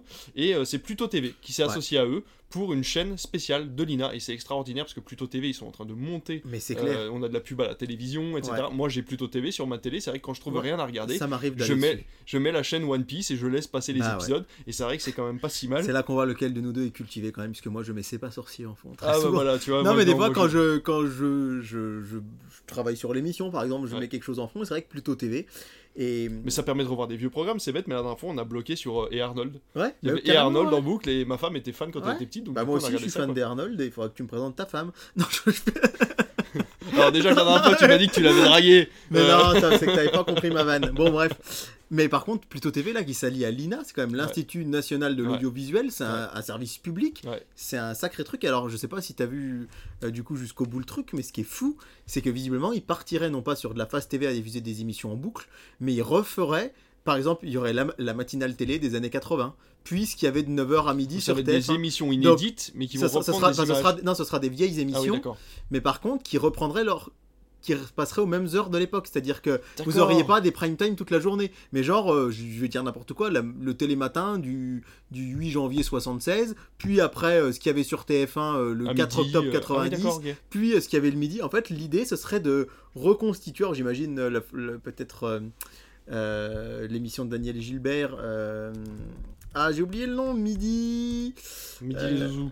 non, midi première, voilà, qui, qui était diffusé tous les midis, euh, des primes, et je trouve, je trouve l'idée géniale. Ouais. Et alors moi, qui suis un, un fou de l'histoire de la télé, je peux vous dire que je suis pas au bout de bugger devant.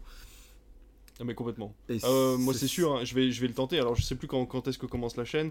Je sais plus s'ils ont annoncé la date. Je sais parce que moi, je n'ai pas de euh, compte le film français. Et oui, c'est ça, c'est ça qui se passe.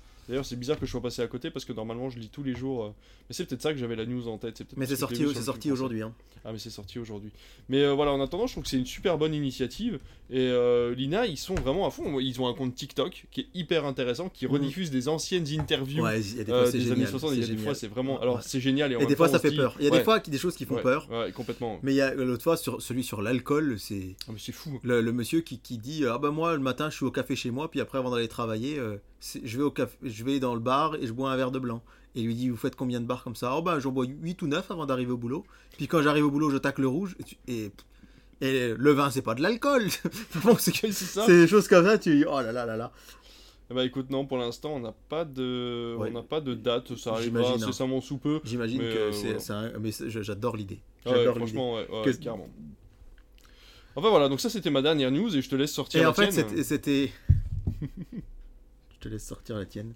Euh, Ah, si vous savez pas ce qui se passe, hein, vous avez pas l'image. C'était, c'est, On fait le podcast en avait parlé, hein. mais je voulais vous parler de nos chouchous de RTL 9. Ah oui. Euh, puisque, en fait, lors d'une discussion avec notre ami- mon ami Sylvain, que je salue, qui nous écoute toutes les semaines, on salue tous les gens qui nous écoutent, mais Ouais. là, c'est vrai que c'est euh, l'ami qui m'écoute le plus, en tout cas de- sur Critflix. Euh, en mangeant chez lui euh, une très bonne raclette, il, me, il me parle du podcast et on parle d'RTL 9. Et je lui dis, bah tiens, tu connais euh, le Creepy Monday, le lundi soir sur RTL 9 Il ne connaissait pas Creepy Monday. Ah, Et je me suis dit qu'il me dit, mais t'en as jamais parlé dans Netflix de ça? Donc je dis, bah je vais le faire. Creepy Monday, c'est la case film d'horreur du lundi soir sur RTL 9. Et je trouve, cette- je suis pas un. un- J'aime bien les films d'horreur, mais j'en regarde, j'en mange pas euh, par paquet de 12. Mais euh, je, je trouve, j'adore l'idée de cette case du lundi soir qui a été lancée au moment d'Halloween 2021, si je dis pas de bêtises, et qui ne s'est jamais arrêtée depuis. C'est rigolo parce que, y compris pendant les fêtes, où RTL 9, il passe des choses un peu moins action, un peu plus. Mais il y a quand même le petit film d'horreur le lundi. Et euh, Creepy Monday, ce qui est génial, c'est que vous avez des films d'horreur qui peuvent être inédits Ouais. ou complètement indépendants, Ouais. voire même des téléfilms Ouais. qui sont jamais sortis en salle. Et c'est une case qui cartonne le lundi soir sur RTL 9. C'est quand même Et- la seule chaîne qui passe en prime time des films d'horreur. Ouais, ouais, qui passe en prime time des films d'horreur, c'est clair. Et euh, là d'ailleurs, euh, je vous en ai pas parlé la semaine dernière. Bon, et- il y a Ciné, Ciné plus frisson, mais bon, enfin, c'est quand même. Oui, euh, et puis Ciné- Plus Frisson, c'est déjà c'est une chaîne que de cinéma, c'est pas une généraliste comme vrai. RTL 9. Et Ciné Plus Frisson, il passe aussi beaucoup de films d'action. C'est pas que. ils- ont commencé Personne of Interest là, j'ai vu. RTL9. justement, je voulais t'en parler parce Mais que c'est je- pas mais- ah, mais on est qu'on connectés. Hein. Euh, oui, donc euh, ce, euh, ce lundi 6 novembre, c'était Délivre-nous du mal en inédit qui n'avait été jamais diffusé à la télé. Et donc je vais vous présenter les deux prochains Creepy Monday. Donc Délivre-nous du mal, pour le coup, c'est un peu du blockbuster de l'horreur parce que c'est un film qui est, quand même, euh, connu. hein. qui est quand même assez connu. Ouais. Euh, la semaine prochaine, le lundi 13 novembre, ce sera Insidious chapitre 3. Oh, bah, dis donc. Donc euh, voilà, euh, c'est pas rien du tout, c'est vraiment du gros film d'horreur. Et euh, j'ai vu que le lundi suivant, le lundi 20 novembre, ce sera Les Châtiments. Je sais pas si ça te parle ce Pas film. du tout. C'est un film de 2007, donc qui remonte euh, un petit peu, mais avec euh, Hilary Swank et Idris Elba Oh, bah, notamment. Et c'est un film qui est complètement passé inaperçu chez nous. Donc on peut voir entre guillemets des blockbusters de l'horreur et, euh, et des films limite indépendants. Donc ça s'appelle Creepy Monday, c'est tous les soirs sur RTL 9. Et tous les lundis soirs, pardon. Et figurez-vous que RTL 9 communique de plus en plus sur ses audiences. Et ils ont sorti aujourd'hui sur Internet, euh, ils ont sorti une partie de leurs audiences et notamment ils ont noté que, je vous, rappelle la semaine dernière où il y a 15 jours on a parlé de Mediamat thématique, la moyenne d'audience d'RTL 9 sur euh, la période euh, début 2023 était de 0,7%. Et bien là sur octobre ils ont réussi à passer les 1% Génial. sur, au niveau national. Euh, sur les 4 et plus et sur les 25-49 notamment, ils passent le pourcent. Et j'adore parce qu'il fait, ils mettent voici le top 5 de nos films les plus regardés en octobre. Et il y a une dame qui commente qui dit Bah, moi je voudrais bien voir le film Ghost. Ça me fait rire. Il y a des gens qui viennent dans les commentaires en disant Tu vois, tu passes pas ce film. Alors autant nous dans notre cinéma, on demande que les gens nous le demandent, mais là sur des chaînes de télé, un, un. Quand téléspectateur. t'as 500 followers sur Instagram, ça va, mais quand t'as euh, plusieurs millions de personnes qui te regardent, c'est un peu difficile. C'est un, peu un difficile, Ouais. voilà. Et du coup, je vais vous faire le top 5 des films les plus vus sur RTL 9 Eh bah, vas-y. en, euh, en mois d'octobre, mais malheureusement, il n'y a pas les audiences. Ah mince. À la cinquième place, c'est Les Pleins Pouvoirs, un film avec Clis- Clint Eastwood, euh, qui doit dater des années 80, je crois. Quatrième place, c'est Cliffhanger. Avec Stallone. Avec Stallone, euh, avec Stallone à la montagne. Voilà, exactement. Quatrième place. La troisième place, c'est iRobot. Euh, Ouais, faut dire aussi cartonne qu'il toujours, et Ouais. c'est même euh, fou et chouette qu'ils aient réussi à Ouais. choper les droits. Ça, c'est souvent Euh, en clair d'ailleurs. Ouais, ouais, ouais, ouais, tout à fait. Euh, à la deuxième place, c'est Phénomène euh, de, Night, de Night Shyamalan. Ah ouais, pourtant c'est pas son meilleur. c'est Enfin, pas son meilleur. Pas considéré comme son ouais, meilleur. mais c'est pas son meilleur, mais il passe jamais. Ouais, vrai. Et du coup, euh, les gens euh, se sont dit tiens, euh, un Shyamalan, ça a peut-être un peu surfé aussi euh, euh, sur euh, le fait qu'il était un peu dans l'actualité cet été, euh, euh, pardon, euh, ce- au printemps avec la sortie de, de son film. Old euh, et l'autre, euh, non, c'est le suivant. C'est pas oui, Old. euh, Knock at the Cabin. Knock at the Cabin. Et le- très bien Et d'ailleurs. le numéro 1, C'est à la 2. non, le numéro 1, c'est le 2. C'est un film, alors vas-y, moi aussi je vais te faire deviner, c'est un film d'une saga dont RTL 9 a racheté les premiers euh, numéros. Fast and Furious 2. Ouais, c'est Too Fast, Too Furious qui a cartonné.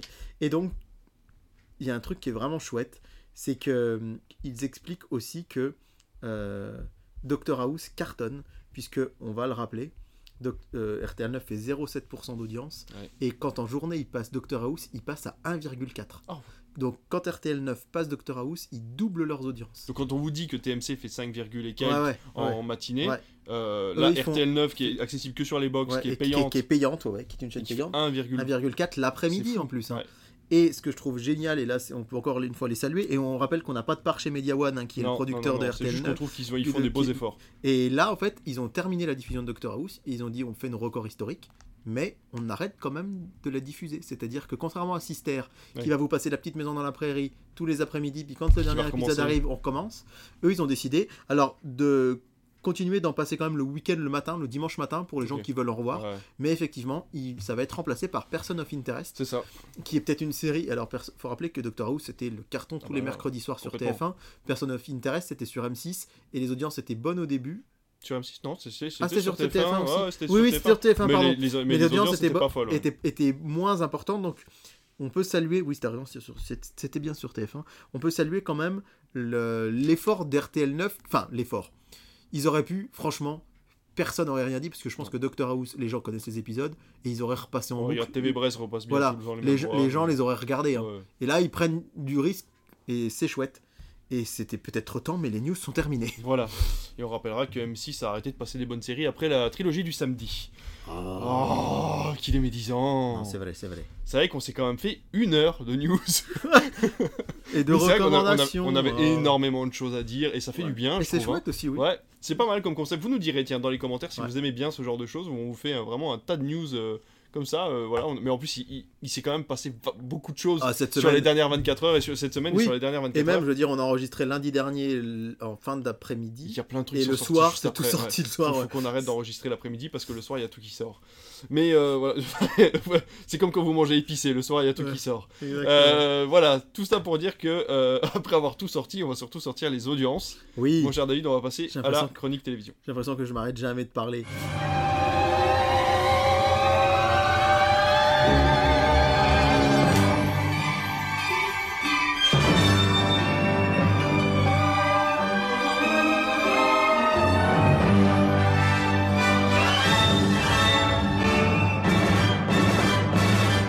Allez, on y va aux audiences euh, du lundi 30 octobre. hein. C'est vrai qu'on remonte un petit peu dans le temps avec euh, L'amour est dans le pré toujours en tête à 4,1 millions de téléspectateurs, mais à la deuxième place, Tout le monde debout. Souvenez-vous, Ah. le flop de Classico. Ouais. Pour le coup, comme quoi c'est pas que les gens ne sont Non. pas prêts à regarder du cinéma le lundi soir, c'est juste qu'il faut que le Ouais. film soit un peu Bah porteur. ouais. Et tout le monde debout qui a presque 2 millions 4 contre 1 million 9, ça fait quand même 500 000 de plus. C'est pas énorme 2 Non. millions 4 un lundi soir, mais c'est quand même la deuxième place, contrairement à la quatrième je crois euh, la dernière fois. À la troisième place, la finale, on en avait parlé aussi sur France 3, 1 million 5. Sûr. Et à la quatrième place, le très bon score de TMC avec Thor 2, qui est pourtant pas le Marvel le plus apprécié, qui fait euh, 1 million 2. Je Donc, t'avoue que euh, moi j'étais devant, alors que je sais pas hein, que j'affectionne particulièrement. Je l'ai pas revu depuis le cinéma, mais à l'époque au cinéma, je l'avais trouvé pas si mal. Bah, j'avais rien trouvé qui m'intéressait, donc c'est vrai que je me suis replié un peu là-dessus parce que c'est un peu cocooning toujours à Marvel. Donc, M6 premier, TF1 deuxième, euh, avec tout le monde debout, troisième France 3 avec la finale, quatrième TMC Le Monde des Ténèbres, cinquième C8 Commissaire Magellan, 1 Ouais. million 2. Ouais, bon, Il y a pas une chaîne que j'ai oublié de dire là? M6, TF1, Ah. France 3, TMC, C8. France 2. Ouais, France 2 à la sixième place, avec Aïe, aïe, un aïe. voyage en langue française à l'occasion de l'inauguration euh, de la Cité de la langue française au château euh, de Villers-Cotterêts, euh, a fait une grande soirée francophonie qui a fait 997 000 Aïe, aïe, aïe. téléspectateurs. C'était fin qui Sixième doit être place. content qu'on fasse des trucs. euh, Ouais, ouais, ouais, moyennes. je pense qu'ils sont contents quand il y a des choses un petit peu comme ça. On rappelle que d'ailleurs ce lundi, alors où on enregistre, parce qu'on est lundi, non, on Oui, est mardi. On est mardi, ouais. On est mardi, euh, il y a la, la fameuse soirée sur le harcèlement, harcèlement sur France 2, on donnera les audiences la semaine euh, prochaine. J'espère que vous avez pu vous mettre un peu devant. Mardi soir, c'était Halloween et euh, à la tête des audiences, eh bien c'est Sophie Cross sur France 3 Bien sûr. euh, avec 3 millions 2. Euh, à la deuxième place, la France a un incroyable talent 2 millions 9, ça continue de cartonner la France a un incroyable talent. Tant mieux. Et troisième place, Harry Potter 2, 2 millions 8, c'est quand même 300 000 de plus que tout le monde debout, comme quoi ça continue de fonctionner les Harry Potter, malgré qu'on les ait revus tout un tas de fois. Et alors c'est vrai que euh, moi je n'ai pas vu l'é- l'émission qui arrive à la quatrième place, mais c'était votre vie en jeu, Oui. spécial Halloween sur France 2, et tout le monde a dit la même chose, que l'audace n'a pas payé. C'est un des programmes télé de l'année qui a été le plus encensé sur les réseaux sociaux. Les gens ont dit c'était hyper drôle, Ah oui. c'était hyper bien fichu, c'était avec Nagui et Bruno Guillon, qui, euh, Nagui expliquait qu'en fait, souvent dans les émissions des années 90, on faisait des blagues avec des gens dans le public, on leur balançait des Ouais. tartes à la crème, des machins. Ouais, Et là, ils avaient choisi de faire l'inverse, c'est eux qui se prenaient tout dans la gueule, Ah, avec. Bruno Guillon, C'est pas mal. sur un thème d'Halloween, et il paraît que c'était hyper drôle, hyper bien fichu, et ça n'a fait qu'un million quatre. Donc comme quoi, et d'ailleurs on le dit, des fois, hein, il y a des films super cool qui font pas beaucoup d'audience. Mais est-ce que l'encensement euh, sur les réseaux sociaux ne peut pas amener à une deuxième émission Ça- en se disant que euh, finalement, est-ce que les gens qui vont être contents, tu vois? Effectivement, ça pourrait, mais... On pourrait parler de la nouvelle version de- du Morning Night d'ailleurs, j'étais devant et tu vas avoir les audiences. Là, Ouais, ouais, non, c'est c'est- On c'est va y le, le jour d'après, mais voilà. Euh, bon, Pas le film, hein. Effectivement. Euh, le Transporteur 2 qui fait euh, 623 000 sur TMC Oui, et, bon. Et Hôtel Transylvanie 2 pour un soir d'Halloween qui fait, euh, qui fait sur Gulli 670 000 C'est pas téléspectateurs. Euh, c'est très rare qu'on Ouais. vous annonce que Gulli ait fait 3% de part d'audience. hein. Ouais. Euh, donc, euh, ouais. C'est vrai que c'est le dessin animé d'Halloween, quoi. C'est vrai que c'est quand même chouette. quand Oui, bah c'est bien qu'ils aient fait ça. Ouais, complètement. Mais pour le coup, France 2, c'était aussi un truc très familial d'Halloween. Ouais. Mais est-ce que, voilà, bon. Est-ce que les gens étaient vraiment devant? Je, je- Non, je sais et puis l'audace paye, mais c'est vrai que là, ces jeux-là, ça fait longtemps qu'on en a pas vu et Ouais, ouais, Voilà, ouais, ouais. C'était plus un programme. Le temps que les gens se réhabituent, peut-être. Exactement. Mercredi, rapidement, Candice Renoir en tête, 4 millions 3. Le meilleur pâtissier, euh, M6 à la deuxième place. Et donc, au- de... et donc pardon, euh, New Amsterdam, qui n'est qu'à la troisième place. Et à noter qu'en part d'audience, ils sont quatrième. Parce qu'en fait, New Amsterdam fait, écoutez bien les chiffres, 1 892 000. Et à la, troisième, à la quatrième place, le monde de Jamie, 1 868 000. C'est-à-dire qu'il n'y a qu'une euh, vingtaine de milliers de téléspectateurs de différence, mais comme New Amsterdam était plus court, ils font 8,9 de part d'audience et le monde de Jamie 9,4. Ah, ouais. Donc TF1 est vraiment euh, Ouais, dans les choux, pas, vraiment râlé pas crête. Et le Grand Bleu sur Arte ensuite a 1 million de téléspectateurs. Ah, quand même. Ouais, ouais, ouais, donc euh, c'est pas mal pour un film un peu long et que moi je trouve personnellement un petit peu chiant, mais Ouais, pas ouais, trop le bah, répéter. non, Jeudi soir, Vise le cœur sur TF1 est en tête. La TF1 reprend des couleurs à 3 millions 2. Meurtre en Corrèze à la deuxième place, 2 millions 6 sur France 3. Et donc le Morning Night qui fait un score euh, euh, assez honnête, hein, d'un million 840 000 téléspectateurs. Pour un divertissement le jeudi soir, c'est franchement pas mal. D'autant qu'on est devant France 2 avec euh, 1 million 7 et envoyé spécial. Alors si vous avez écouté mes chiffres, 3 millions 2, 2 millions 6, 1 million 8, 1 million 7, ça fait pas énormément de Non. téléspectateurs. Et c'est aussi la faute à Arte qui arrive avec à la cinquième place avec Polar Park à 1 567 C'est vrai que 000 c'est bien cette série téléspectateurs. là. Il paraît, ouais, il paraît, et moi ça me fait vraiment envie. Faut juste avoir le temps. Euh, mais Puis être un- devant sa télé. à 1 bon. 567 000, c'est énorme. Ouais. Euh, ensuite, c'est TFX avec 763 000 pour Robin des Bois. Puis les Chevaliers du Fiel C8, 753 000, seulement 10 000 d'écart. Puis Jumanji 1, 700 000 sur TMC. Donc ils se Ouais, tiennent se- à- à- ouais, se bat dans, un, dans grand-chose, un mouchoir de Ouais, poche. Mais, la, mais Jumanji sur TMC battu par Robin des Bois sur TFX, ça montre aussi que Jumanji, on l'avait dit, hein, ça avait été un immense carton à la première diffusion. ouais. Mais euh, souvenez-vous qu'on a eu un pacte daubé cette année parce qu'ils avaient eu l'idée de le remettre et que ça avait été Ouais. normalement leur plus belle soirée de l'année est devenue l'un des plus gros flops. Et là, je pense que ça montre que. Si je peux vous inciter à aller regarder le Morning Night euh, sur euh, Sisplay, parce que j'ai trouvé que le concept de l'émission, autant les premières émissions de Morning Night ne m'avaient pas plu, ça faisait un peu one man show avec Ouais. eux sur scène, etc. Là, ils ont vraiment fait un espèce de talk show en fait, qui est un mélange entre ce qu'avait fait Alain Chabat le soir Ouais. et euh, ce qu'on peut retrouver par exemple avec Arthur sur Vendredi Tout est permis. C'était des mini-jeux avec les invités, Ouais. et ensuite le l'after. C'était vraiment la promo, c'est-à-dire que chacun des invités avait droit à son temps de promotion uniquement pour lui. Et j'ai trouvé ça très bien de faire une émission non dissimulée de promotion. C'est à dire que Ouais. la première partie est dédiée au jeu à l'amusement. Et ensuite la deuxième partie on fait la promotion de la personne qui est là de l'invité parce que comme ça il est pas venu pour rien quoi. Donc j'ai trouvé ça vraiment très chouette. On s'est beaucoup marré. Il y a deux trois vannes qui sont pas passées mais dans l'ensemble c'était vraiment très très cool. Et euh, voilà. Donc euh, franchement euh, je vous conseille d'aller regarder pour faire un petit peu de vue Ouais, parce que ça mériterait d'avoir une quatrième édition dans ce style-là, parce que les deux premières étaient un petit peu en retrait, mais celle-là qui a fait le moins d'audience, c'est dommage, lié sûrement peut-être euh, aux deux premières qui n'avaient pas euh, plu plus que ça. Ben, euh, si on pouvait avoir une quatrième édition dans le même style, moi ça me plairait bien. Ouais, c'est clair. Alors, si vous avez, si vous aimez un peu ce genre d'émission, vous avez aussi la nouvelle émission euh, qui s'appelle En bande organisée. Je sais pas si tu en as entendu Ah non, pas parler. du tout. Ça passe le dimanche après-midi sur euh, France 2 Ah oui, c'est avec, avec, euh, Alex oui. Vizorek, Vizorek, et ouais. Philippe Cavrevière, qui est un humoriste vraiment que j'adore. Enfin, c'est très corrosif, Ouais, c'est très ouais. humour noir. Là, en ce moment, quand vous l'écoutez euh, la radio, il balance des vannes sur le conflit israélo-palestinien, sur euh, le terrorisme, sur. Ouais, euh, d'accord, ok. c'est vraiment. euh, il faut s'accrocher. Et en fait, il, il- il est hyper bankable en ce moment, tout le monde le veut. Et donc, France 2 a, a lancé ce nouveau talk show qui s'appelle donc En organisée. organisée. Ouais. Et les audiences dimanche après-midi, alors c'est vrai que C'est un créneau bizarre quand même. c'est un créneau bizarre. C'est juste avant les enfants de la télé, et c'est vrai qu'ils sont arrivés que quatrième. Je vous donne les audiences de ce dimanche après-midi. Le premier, c'est 7 à 8 live, 2 millions 5. Forcément. Mais finalement, je trouve que c'est pas si mal en bande organisée qui arrive à la quatrième place. Alors, deuxième place, le Grand Slam, 1,6 million. Troisième place, 66 minutes. C'est pareil, 1,2 million. Et ensuite, en bande organisée, 1,1 million. Certes, c'est que quatrième pour France 2, mais je trouve que c'est quand même face à 7 à 8, le Grand Slam et 66 minutes, qui sont des émissions qui sont là depuis 15 ans. Et, euh, la- et d'ailleurs, à la cinquième place, euh, chapeau, Canal Plus encrypté avec la Formule 1 à 1,1 million également. Donc la cinquième place, c'est Canal crypté. Wow. Puis ensuite Apocalypse Hitler sur France 5, et, et etc. Mais euh, voilà, en bande organisée, je, je ne l'ai pas vu la première, mais vu que j'aime beaucoup euh, Alex Vizorek, j'ai hâte de voir ça. Ça nous ramène aux audiences du vendredi soir, qui était notre Super Friday, puisque rappelons-le, Taratata 100% live, Crime Parfait, Encanto, Kev Adams, etc. etc. Donc Taratata 100% live. L'a emporté. Il faut dire que c'était un show incroyable, euh, puisque c'était 3 heures de show ininterrompu, c'est-à-dire que les musiciens ont joué tout le temps.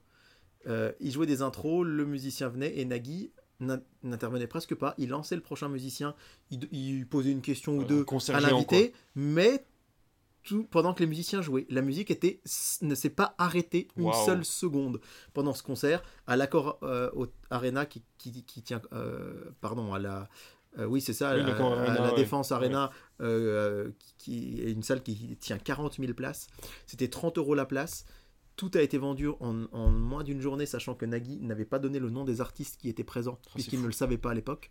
Mais tout, tout, tout le moindre centime euh, de d'argent des spectateurs est allé à la lutte contre le cancer. C'est-à-dire que France 2 n'a rien touché ni la prod et que les gens se sont rués sur les places ne sachant pas qu'il allait y avoir. En fait, il y avait Ed Sheeran, il y avait euh, tout un tas de, de stars et donc en plus en termes d'audience, ça a fait 3 400 000 téléspectateurs et mon petit doigt ou plutôt euh, quelques sites internet m'ont dit qu'en replay ça marchait très fort aussi. Ah, tant donc mieux, ça c'est tant chouette. mieux, tant mieux. Bravo, bravo. Deuxième Crime Parfait 3 millions 2 et troisième Encanto. Encanto Deuxième, euh, crime parfait. oui, deuxième crime parfait, pardon, et troisième Encanto. Encanto, on les rêvait presque premiers.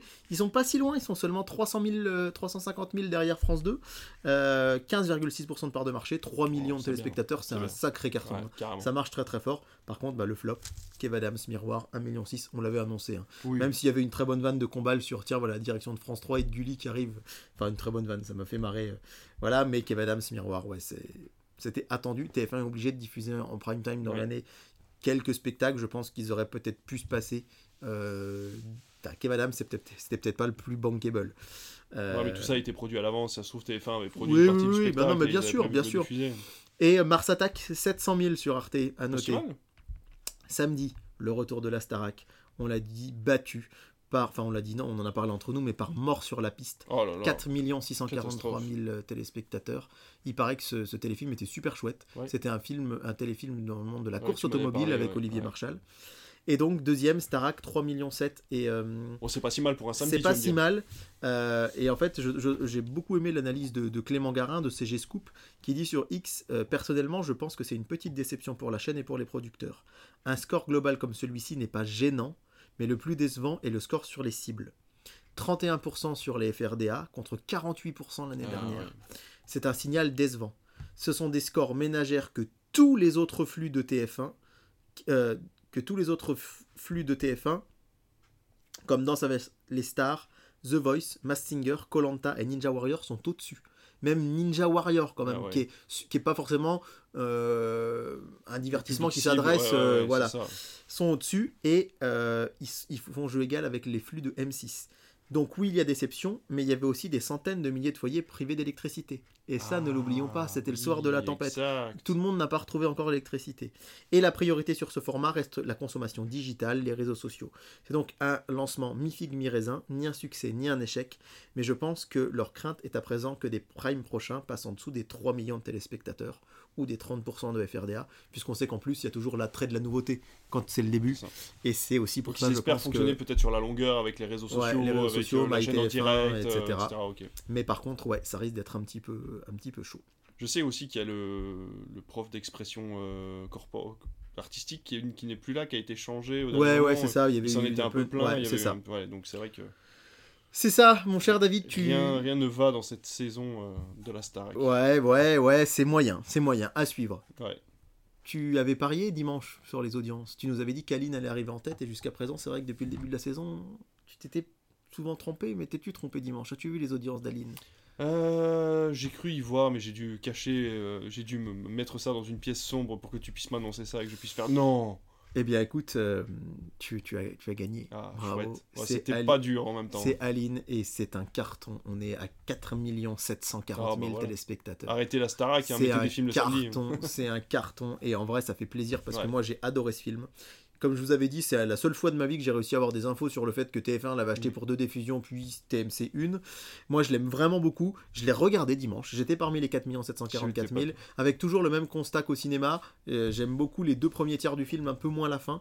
Mais 4 744 000, c'est place à la quatrième place des films de l'année. Rappelez-vous, on tient le compteur des dimanches soirs sur Exact. TF1. Alibi.com. En, en tête, Non. non, c'est pourri gâté. Souvenez-vous, pourri gâté en plein mois d'août, c'est n'importe quoi quand on y pense. Deuxième place, c'est Alibi.com avec euh, 5 millions 1 pour gâter c'est 5 millions 3 Alibi.com 5 millions 1 troisième place c'était euh, L'appel de la forêt. l'appel de la forêt le 1er janvier et qui, donc, qui a tenu le record pendant un moment du premier jour de l'année avec euh, 5 millions 1 également et donc 4 millions 7 pour Aline. C'était un duel de réalisatrices puisque Valérie Lemercier euh, était face à Lolo. Ouais. euh, ouais, alors euh, pff, Lolo, moi franchement, j'avais pas aimé du tout. Euh, j'avais trouvé ça un peu plan-plan de Julie Delpy, qui n'est qu'à 2,6 millions. Et alors, attends, la suite va te plaire, David, vraiment. Je te, je te promets que tu vas être heureux. Brokenwood, troisième. Rien qu'être en face de Euh, toi, je suis heureux, mon cher. Ah, c'est gentil. Capital, quatrième, mais surtout, le leader TNT qui explose Arte, qui explose TMC, qui explose France 5. C'est notre bon vieux Geostorm. c'est incroyable. C'est C'est incroyable. incroyable. Incroyable. Moi, Je sais pas si vous avez déjà vu ce film, les personnes qui nous écoutaient, je sais pas si vous avez déjà vu ce film, mais c'est quand même le film catastrophe par excellence qui était sorti euh, en sortie de Covid, hein, c'est ça? On a eu ça en salle euh, à la réouverture des cinémas, et ça cartonne partout. Et Ça cartonne partout. sauf au cinéma. C'est-à-dire que Oui, je crois qu'on oui, oui, allez écouter la saison dernière. C'est un film de non même pas, c'est un film de 2017. C'est bien Ah bah, tu avant le. Covid. Ah bah non, mais Mais allez je ré... confonds avec euh, Greenland. Oui, Greenland. Mais Greenland, c'est plutôt sympa. Mm. Geostorm, c'est aussi avec Butler, Gérard Je Butler. t'étais tenté mais à le regarder, je crois. Geostorm, euh, je suis tenté à, le regarder parce qu'on en a Mm. parlé dans notre deuxième émission de 2023, puisqu'il est passé le dimanche 8 janvier. C'est ça. Le dernier dimanche des vacances. Et il avait fait plus de 4 millions. Quand, euh, quand il est repassé sur TF1, sur TMC, il a dépassé le million. Et là, sur TFX, 838 000. Ah, C'est fou. 838 000. Et il on est- se dit que c'est- les, les chiffres là sont liés à la chaîne sur laquelle il passe. C'est-à-dire que Oui. s'il l'avait remis sur TMC, à mon avis, il aurait oui, il aurait, peut-être dépassé pu, le million. il aurait pu dépasser le million et je crois qu'en salle, il avait même pas fait euh, 200 000 téléspecta- euh, spectateurs. C'est c'est- Ouais. hallucinant. Donc Geostorm est, est, 4, est 5ème du coup. Et, euh, et TMC avec New York Police Judiciaire fait 300 000 de moins. Arte avec Joyeux Noël et Danny Boone fait 200 000 de moins que Geostorm. Ah ouais, Mesdames, messieurs, écoutez ça. c'est Danny Boone fait 200 000 de moins que Geostorm. Écoutez Non mais c'est c'est quand même fou. Et euh, 389 000 Ouais, entrées même au pas cinéma. 400 000, ouais. Et il fait 800 000 sur TFX. Et je vous avais annoncé les aventures d'Aladin sur W9. Je vous avais dit ça peut marcher. Je me suis bien planté. Puisque, euh, enfin, ça fait 611 000. c'est Oui, pas si mal. mal. Mais c'est derrière TFX, France 5, c'est 8, Arte et W9. Donc, euh, C'était comme ce film avec Bruce Willis là qui avait bidé au ciné, qui Ouais, fait des... euh, Death Wish, non Death Wish, ouais, c'est ça, Wish, ouais. Et enfin, ce que c'est sympa quand on enregistre le mardi, c'est qu'on peut avoir les audiences de la veille du lundi. Euh, L'amour est dans le pré, 4 154 000. Et alors, le gros flop, c'est Clem. Clem qui ne fait que 2,5 millions. On vous rappelle, Clem, la série a été arrêtée. Et là, ils ont fait un unitaire, un téléfilm pour clôturer la série. Mais TF1 avait dit, en réfléchissant. suivant les audiences, Ouais. on verra si on continue. Là, c'est quasi sûr, malheureusement pour eux, hein, que c'est que c'est terminé, puisque euh, vraiment, on est on est euh, on est très très loin. Je pense que les audiences au début de Clem, euh, quand c'est sorti, c'était plutôt autour des 4 millions, 4-5 millions. Là, 2 millions 5. Euh, Clément Garin le dit, un TF1 attendait de voir les audiences de l'épisode spécial de Clem pour prendre sa décision sur l'avenir de la série. Et hier soir, l'unitaire n'a réuni que 2,3 millions de téléspectateurs, 12% du public. Le sort de cette série culte semble donc définitivement scellé. À noter que Clémenceau sur France 2, euh, un, un docu- un téléfilm historique, c'est pas ce qui est le plus porteur, n'est qu'à euh, 10 000 téléspectateurs de moins. Ah ouais. Donc, euh, et le carton. Alors, j'aime bien ce fameux duel des blockbusters sur la TNT. Le carton, et on l'avait annoncé aussi, hein, c'est euh, Indiana Jones 1 Bien sûr. sur W9, 1 230 000. W9 devant C8 et Magellan, devant France 5 et sur le front, et TMC avec Thor Ragnarok qui ne fait que 800 000. Ouch. Ça, ça, par contre, c'est hallucinant parce que, que, que Thor, le monde des ténèbres, qui pour moi est beaucoup, beaucoup moins bien que Ragnarok, Ouais. euh, so- soit beaucoup plus porteur en termes d'audience, c'est assez vrai. hallucinant C'est vrai. Puis Arte, Santoine, Nilois, etc. etc. Euh, donc, euh, ouais, euh, gros, gros, gros carton. Et les Indiana Jones, je vais pas vous le dire toutes les semaines, mais je vous le redis quand même, hein, c'est le moment de l'année où il faut marcher en audience. Et c'est là, parce que c'est là que les spots télé sont les plus chers, parce que les jeux- ça va être Noël et que les gens vont beaucoup plus dépenser. Et c'est assez fou de voir, par exemple, euh, pourquoi on a New Amsterdam sur TF1 le mercredi soir, quoi. Ouais. Euh, pourquoi est-ce que et et pourquoi est-ce que W9 met euh, Indiana Jones bah, parce que ils doivent vendre à prix d'or euh, leur spot et j'ose même pas imaginer devant Aline le prix du spot ça devait Ah être bah là, assez assez hallucinant. Ouais, complètement. Eh ben écoute, on a fait nos fantômes des audiences passées, on, a fait- on va maintenant passer euh, aux fantômes des- du programme futur finalement. Et oui, et oui, et j'ai beaucoup de choses à vous teaser sur ce qui se passe à la télé. Alors David, Voilà. teasons. Oh mon dieu Dis-moi que tu l'as préparé depuis longtemps celle-là. C'est encore pire. C'est quand je dis teaser, je dis tiens, c'est rigolo.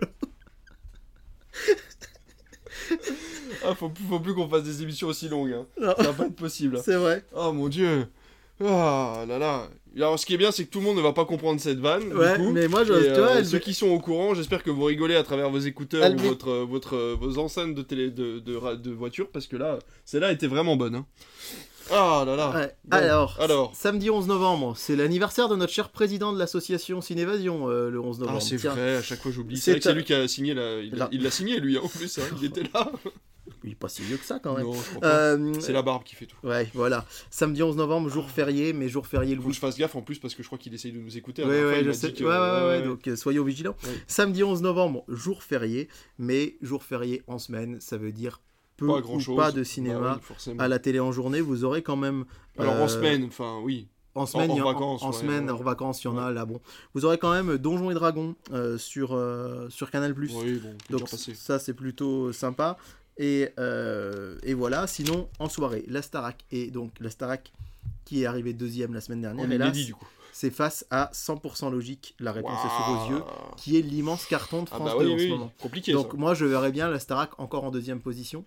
Et en vrai, est-ce que TF1 pourra se permettre pendant 10-12 semaines d'être tout le Le temps deuxième. deuxième le Avec samedi ce que coûte la Starac Ouais, c'est chaud quand même. hein. Ouais. C'est chaud. Meurtre à Porquerolles, évidemment, sur, sur, Un sur inédit France 3. Non. J'ai- Un jour, il y aura meurtre. Non. Il y aura un jour, il y aura meurtre à Bourbon-Lancy, meurtre à Charin, meurtre à Chalon. Tant qu'on est dedans. rien, mais bon, bref, du On, moment on qu'il y a meurtre. viendra avec un panneau Netflix. Ouais, c'est ça. Et euh, donc Lone Star, toujours le samedi en inédit sur. euh, Qui bide. qui bide et qui n'en est que les épisodes 4, 5, 6 de la saison 4. Donc est-ce que M6 va continuer très longtemps? Aïe, aïe, C'est pas aïe. sûr. Euh, pour trouver du cinéma, vous en avez l'habitude le samedi soir. C'est euh, c'est sur France 4 et ce sera loin de la Terre brûlée avec euh, Jar- Ah, Charlie. J'arrive jamais à dire son nom. Charlie Theron. ah oui. Euh, C'est vrai que c'est pas facile. John Corbett. Ça c'est plus facile de le dire en plus à, à la, à bourguignonne, c'est le John, c'est c'est le John Corbett que joue là-dedans. Et sur Sister, l'héritage de Noël, téléfilm de Noël en prime Et ben time.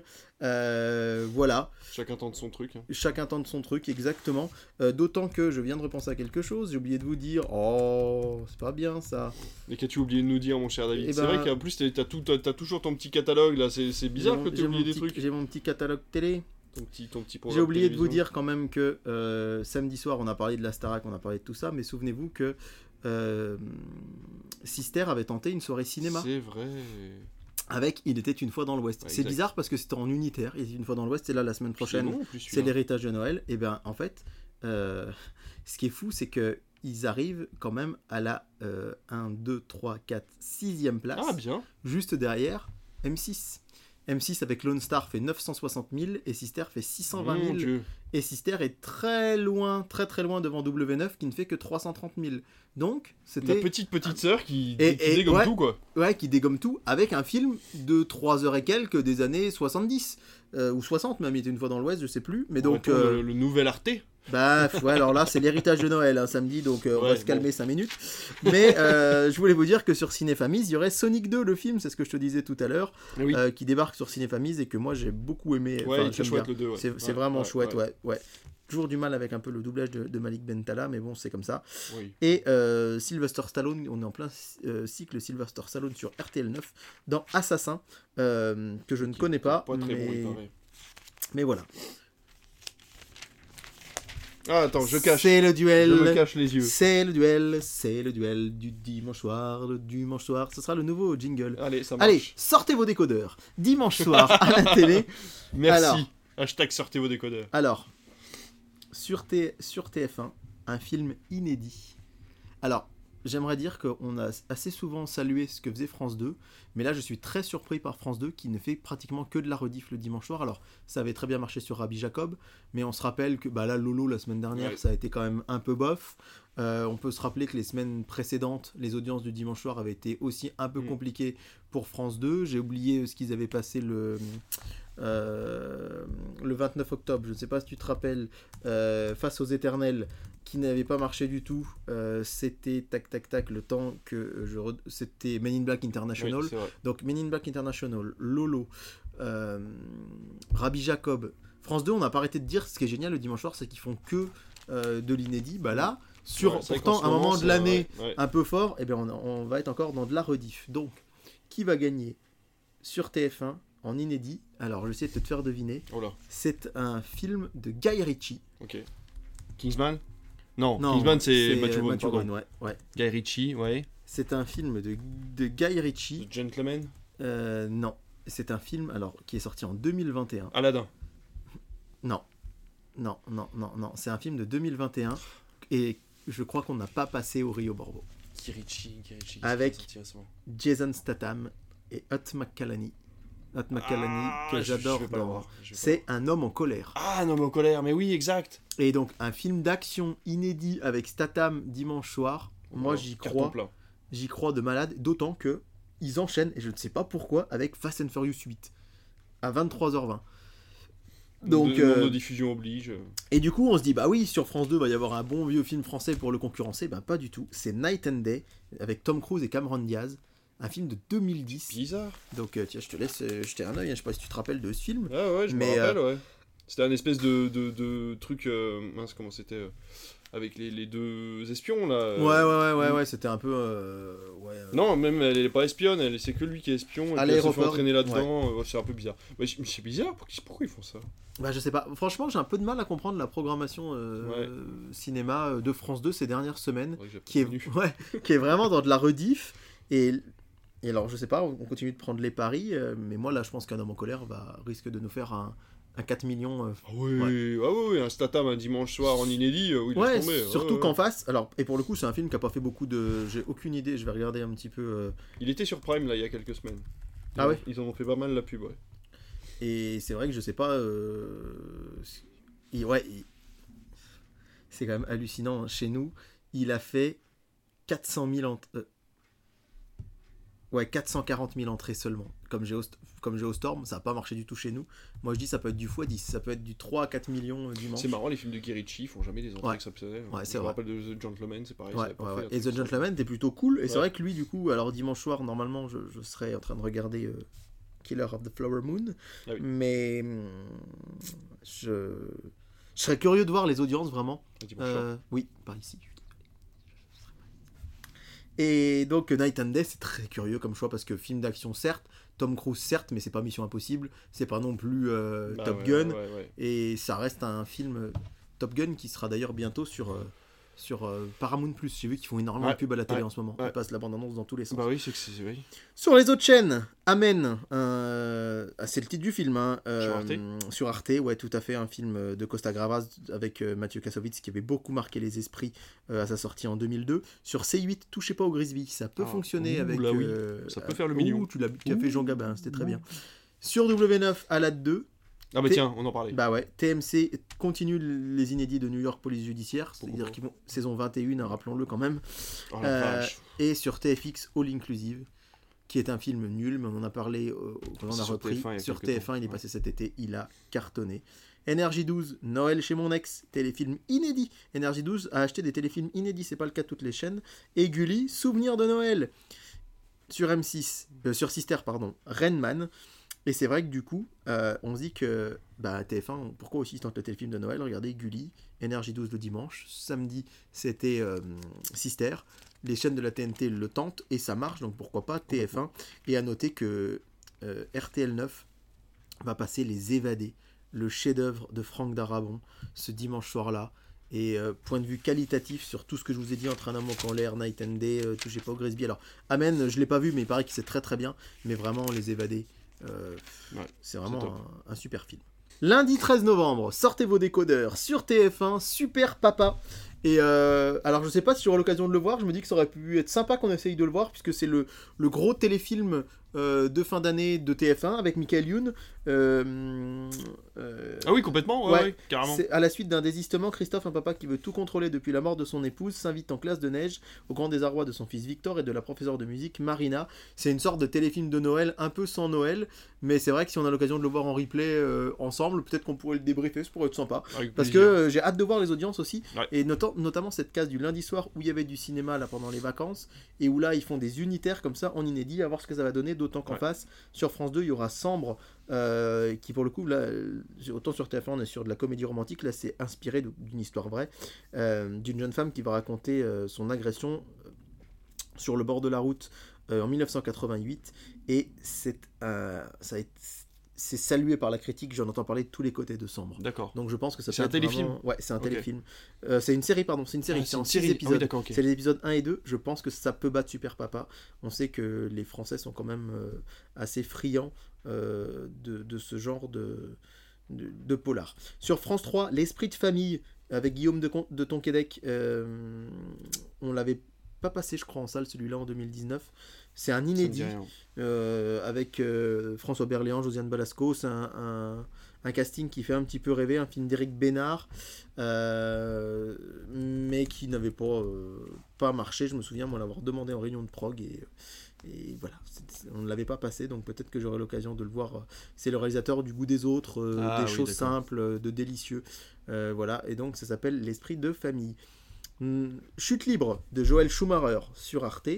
Commissaire Magellan sur C8 et sur notre duel bah, W9 TMC, Indiana Jones et le Temple Maudit face à Avengers. Alors c'est vrai Oh. que voilà, on, euh, Avengers pendant un temps, on rappelle que les premiers Marvel étaient propriété d'M6 et que TF1 les a rachetés. On a eu Iron Man 2 qui avait très bien marché pendant les vacances de février.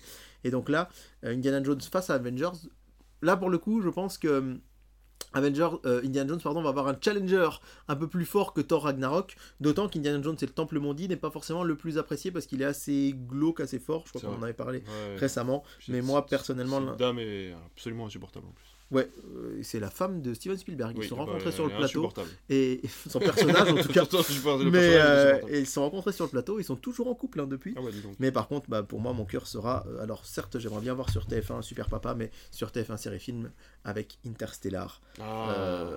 Et d'ailleurs, ça pique un peu quand même quand on regarde que TF1 série film a la bonne idée d'enchaîner avec Astéroïde Impact, un vieux téléfilm, un vieux téléfilm ouais. catastrophe à minuit. Donc les gens qui vont avoir fini Interstellar qui vont dire Oh, ouais, génial, il y a encore un truc de science-fiction. Non, non, non, non. non, Non, non, non, non, non. sauvez-vous, sauvez-vous vite. Et donc, Oh, et donc on l'a dit, Creepy Monday, Insidious 3. Mardi soir, eh bien TF1, figure- figure-toi, continue avec Harry Potter, c'est la coupe de feu. Bah oui, forcément. Euh, mais ça pourrait s'arrêter là parce que TF1, on verra la semaine prochaine, mais TF1 souvent aime bien soit passer 1, 2, 3, 4, soit Ouais, passer vrai. 5, 6, 7, 8, mais ah, depuis le confinement, ils n'ont jamais fait l'enchaînement complet. Donc à voir, ce sera donc le 14 novembre, avec en plus en face un documentaire sur l'Ukraine euh, de Bernard-Henri Lévy, Ah, le fameux. le fameux sur France 2. J'y crois moyen, moyen. Mardi soir, Canal+, le film, la séance RSS, ce sera Sage Homme. euh, Très très bon film. Ouais, très bon film Ouais. qui avait bien marché Ouais. ici. On a fait une super soirée, je me souviens. Euh, un documentaire inédit sur C8 sur Laurent Gérard. Euh, ça peut marcher parce qu'on sait qu'il est quand même très populaire, euh, cet s'il a baissé un imitateur. peu, mais. Ouais, ouais, ouais, oui. Il y a une époque où il était bah méga populaire, il y a C'était 10 ans, mais là, ouais. C'est vrai qu'un petit peu moins. TFX, le transporteur, l'héritage. Euh, mais surtout sur TMC, je voulais vous parler de l'Arabe dans le poste. Euh, c'est à l'occasion des 40 ans de la marche des beurs, euh, où en fait il va y avoir un. C'est un documentaire sur la représentation des, des Français d'origine maghrébine à la télé. Ok, Et je pense que ça peut être assez intéressant. Énergie 12, Deepwater. Euh, Avec Mark Wahlberg. Avec Mark Wahlberg. C'est vrai que c'est c'est pas spécialement. Il y a le un- bon nom d'ailleurs cette fois-ci. Tu te souviens qu'on avait Oui, regardé la dernière fois oui. Deepwater, il y avait Ouais, un nom ouais, derrière. ouais, c'est vrai, C'est pas forcément du cinéma qu'on imagine d'ailleurs euh, sur 12, hein, mais déjà, ils nous ont déjà fait le coup avec. Premier Contact, donc c'est plutôt cool. Sur Gulli, je, je te l'ai fait regarder, je crois, l'année dernière euh, pour Noël ou pour le jour de l'an, ou il y a deux ans, c'est Peter Elliott le dragon, Oui. le live action. Qui était passé sur euh, M6. Sur M6 le 1er janvier, ça devait être Qui est 2022. Très très bien. Très, très Et bien. je, et je l'aime vraiment beaucoup. C'est un des meilleurs live action Ah ouais, d'ailleurs euh, de Disney. Ça m'avait beaucoup touché que tu m'avais dit que tes enfants l'avaient euh, beaucoup apprécié Ouais. aussi, que vous aviez passé un bon moment de Noël devant ce film, et ça, je trouvais ça trop bien. Ouais. Et, et sur Sister, Touchous avec Roger Garcia. Roger Garcia. Roger Garcia. On est fatigué. Hey On est fatigué, en fait, vous le savez pas, mais au moment où on enregistre ça, il est tard avec, avec José Garcia. Et noté sur euh, Ciné Plus Frisson, Mad Max 3, au-delà du dôme du tonnerre, et sur. euh, sur. euh, t'es parti, je suis perdu. Mais je ne suis jamais bien loin. Et sur RTL 9, je voulais dire, voilà, RTL 9, on vous l'a dit, qui quand même se spécialise dans des films un peu plus pointus. Le 14 novembre, ce sera La Ligne Rouge de Terrence Malick. Ah oui, Donc entre les évadés de Franck Dava- Darabon, il y avait Blade Runner 2049, etc. Euh, il y a vraiment RTL+, RTL 9+. ouais, il y a vraiment des de très très très très très chouettes films. On avance dans la semaine, mercredi 15 novembre, avec euh, bah, pas de film sur les grandes chaînes. Il y aura Mauvaise Foi sur Arte. Il faudra se tourner du côté de la TNT pour retrouver notamment le King Kong de Peter Jackson, Ah oui. euh, qui fait 3h15 J'ai jamais sur. Sister. Bah, moi j'ai acheté, c'est un des premiers Blu-ray que j'ai acheté, et j'avoue que Ouais, t'as un peu de mal. C'est long, c'est Ouais. long et c'est, je préfère vraiment la version Skull Island pour le coup. Ah oui, oui. Ça, euh, à noter Star Trek sans limite sur ses stars et sur un air de Noël, un téléfilm de Noël sur Gulli, Bien sûr. sur Ciné Plus premier Elvis euh, de Ah. Bar Lutzmann euh, qui, qui débarque aussi sur, sur Ciné Plus et alors 2025 Ar- Armageddon sur Sci-Fi. Wow. Ça doit être du, du même genre qu'Astéroïde. D'ailleurs, fait- faudra qu'on refasse un petit point là sur MCM et leur euh, nanar. euh, Ouais, ouais, ouais. MCM qui sont tout, tout, tout, au bout du bout de la, ah, voilà. des audiences de, de médiamat thématiques. Et euh, moi, j'adore mettre MCM. J'ai encore fait la même à, à ma- à ma chérie l'autre jour. Comme j'avais fait, comme je vous ai dit une fois, j'avais j'avais mis, je lui ai fait croire que c'était Transformers. En fait, c'était Transmorphers qu'on regardait. et là, l'autre jour, en zappant, je mets la chaîne et c'était Tomb Invader, la Ah. pause. Et elle voit pas, elle dit Oh, Mais on ne connaît pas ce film Lara Croft Tomb Raider, c'est pas celui qui était sorti, c'est un nouveau, mais c'est quoi ce truc? Et là, je dis Non, non. Et là, elle a vu les effets spéciaux, elle a dit On est sur tes trucs tout pourris là encore. Effectivement, c'était Tomb Invaders. Euh, jeudi 16 novembre sur France 3, La Nonne. Et non, c'est les ombres de Lisieux. C'est pas du tout ça. on aurait pu y croire quand on voit l'image. Non, euh, jeudi, c'est vrai qu'il y aura toujours Master Crimes. hein, on, on aura les audiences, on vous les Oui. donnera la semaine prochaine, puisque à l'heure où, on en- où vous nous écoutez, ça a déjà commencé. Mais à l'heure où on enregistre, ce n'est pas encore diffusé à la télé. Enfin, c'est pas encore diffusé. Et par contre, sur M6, il va y avoir, je suis vraiment surpris de le voir déjà en salle, mais ça fait pile 20 mois. Eh oui. Il va y avoir 355 Que t'avais bien euh, de toi. Simone Kinberg que tout le monde a détesté, mais moi j'ai passé un bon moment. Oh, tout le monde détestait. Moi j'ai bien aimé, j'ai trouvé Enfin, ça un petit peu banal. oui. Mais euh, voilà. Non mais c'est banal par contre, et Oui. c'est- un bien Mais gros mot de bon dire moment. que j'ai bien aimé. Mais c'est un film d'action Ouais. qui met à l'honneur les femmes, c'est Ouais. et c'est quand même bien mieux que les Charlie Angel où en et fait que euh, Ocean euh, 8 là, ouais, qui était ouais. sorti. euh, ouais. Ouais, et tous ces Charlie Angel, en Mm. fait, où en fait, c'était, c'était tout sauf féministe, et, etc. Et là, j'ai trouvé ça assez original, j'ai adoré le casting, et j'ai vraiment envie de le revoir, et je, je suis vraiment content de me dire qu'il va passer sur M- que M6 Ouais. Le diffuse euh, euh, comme ça euh, en prime time.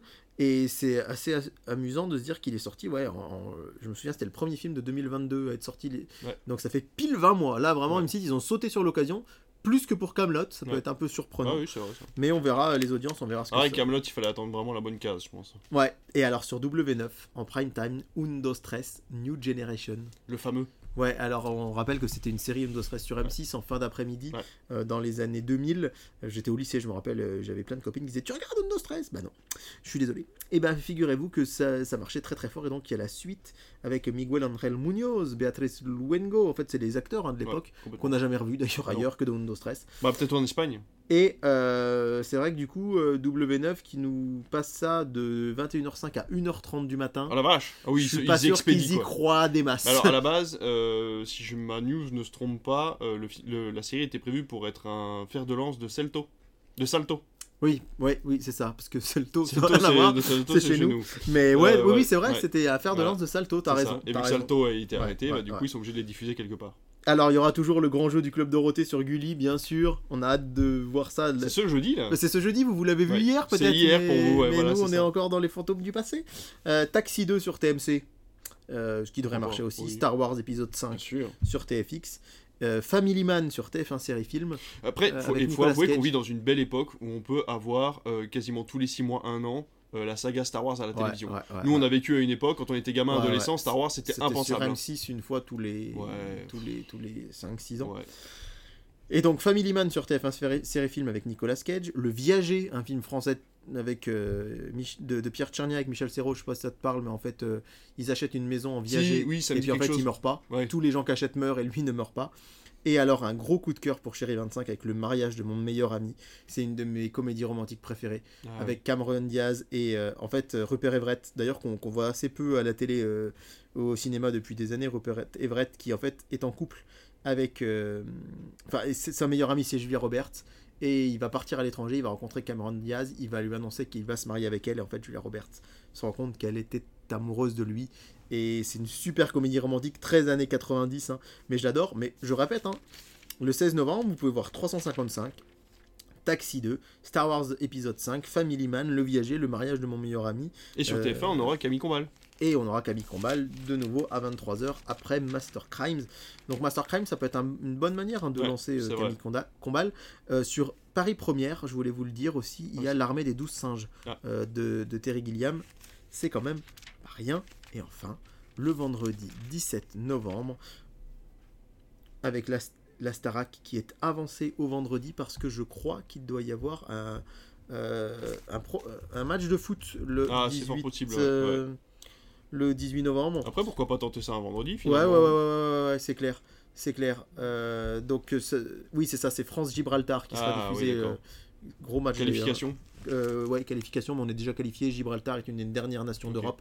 Ça peut bien nous faire un 5-6-7-0 Ah oui, le samedi soir, mais en tout cas, donc euh, la Starac passe le vendredi face à Astrid et Raphaël. Ah oui. Pas forcément une très bonne Ah oui, par contre, c'est vrai, que, oui, c'est vrai que Pour, les euh, concurrents sont pas les mêmes du coup.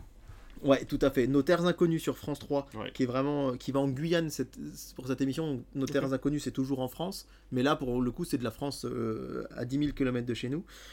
Pas de blockbuster de Canal le vendredi soir parce que c'est le spectacle de Kian Kojandi, une bonne soirée. Ouais. Garde à vue sur France 5, un chef-d'œuvre de Claude Miller.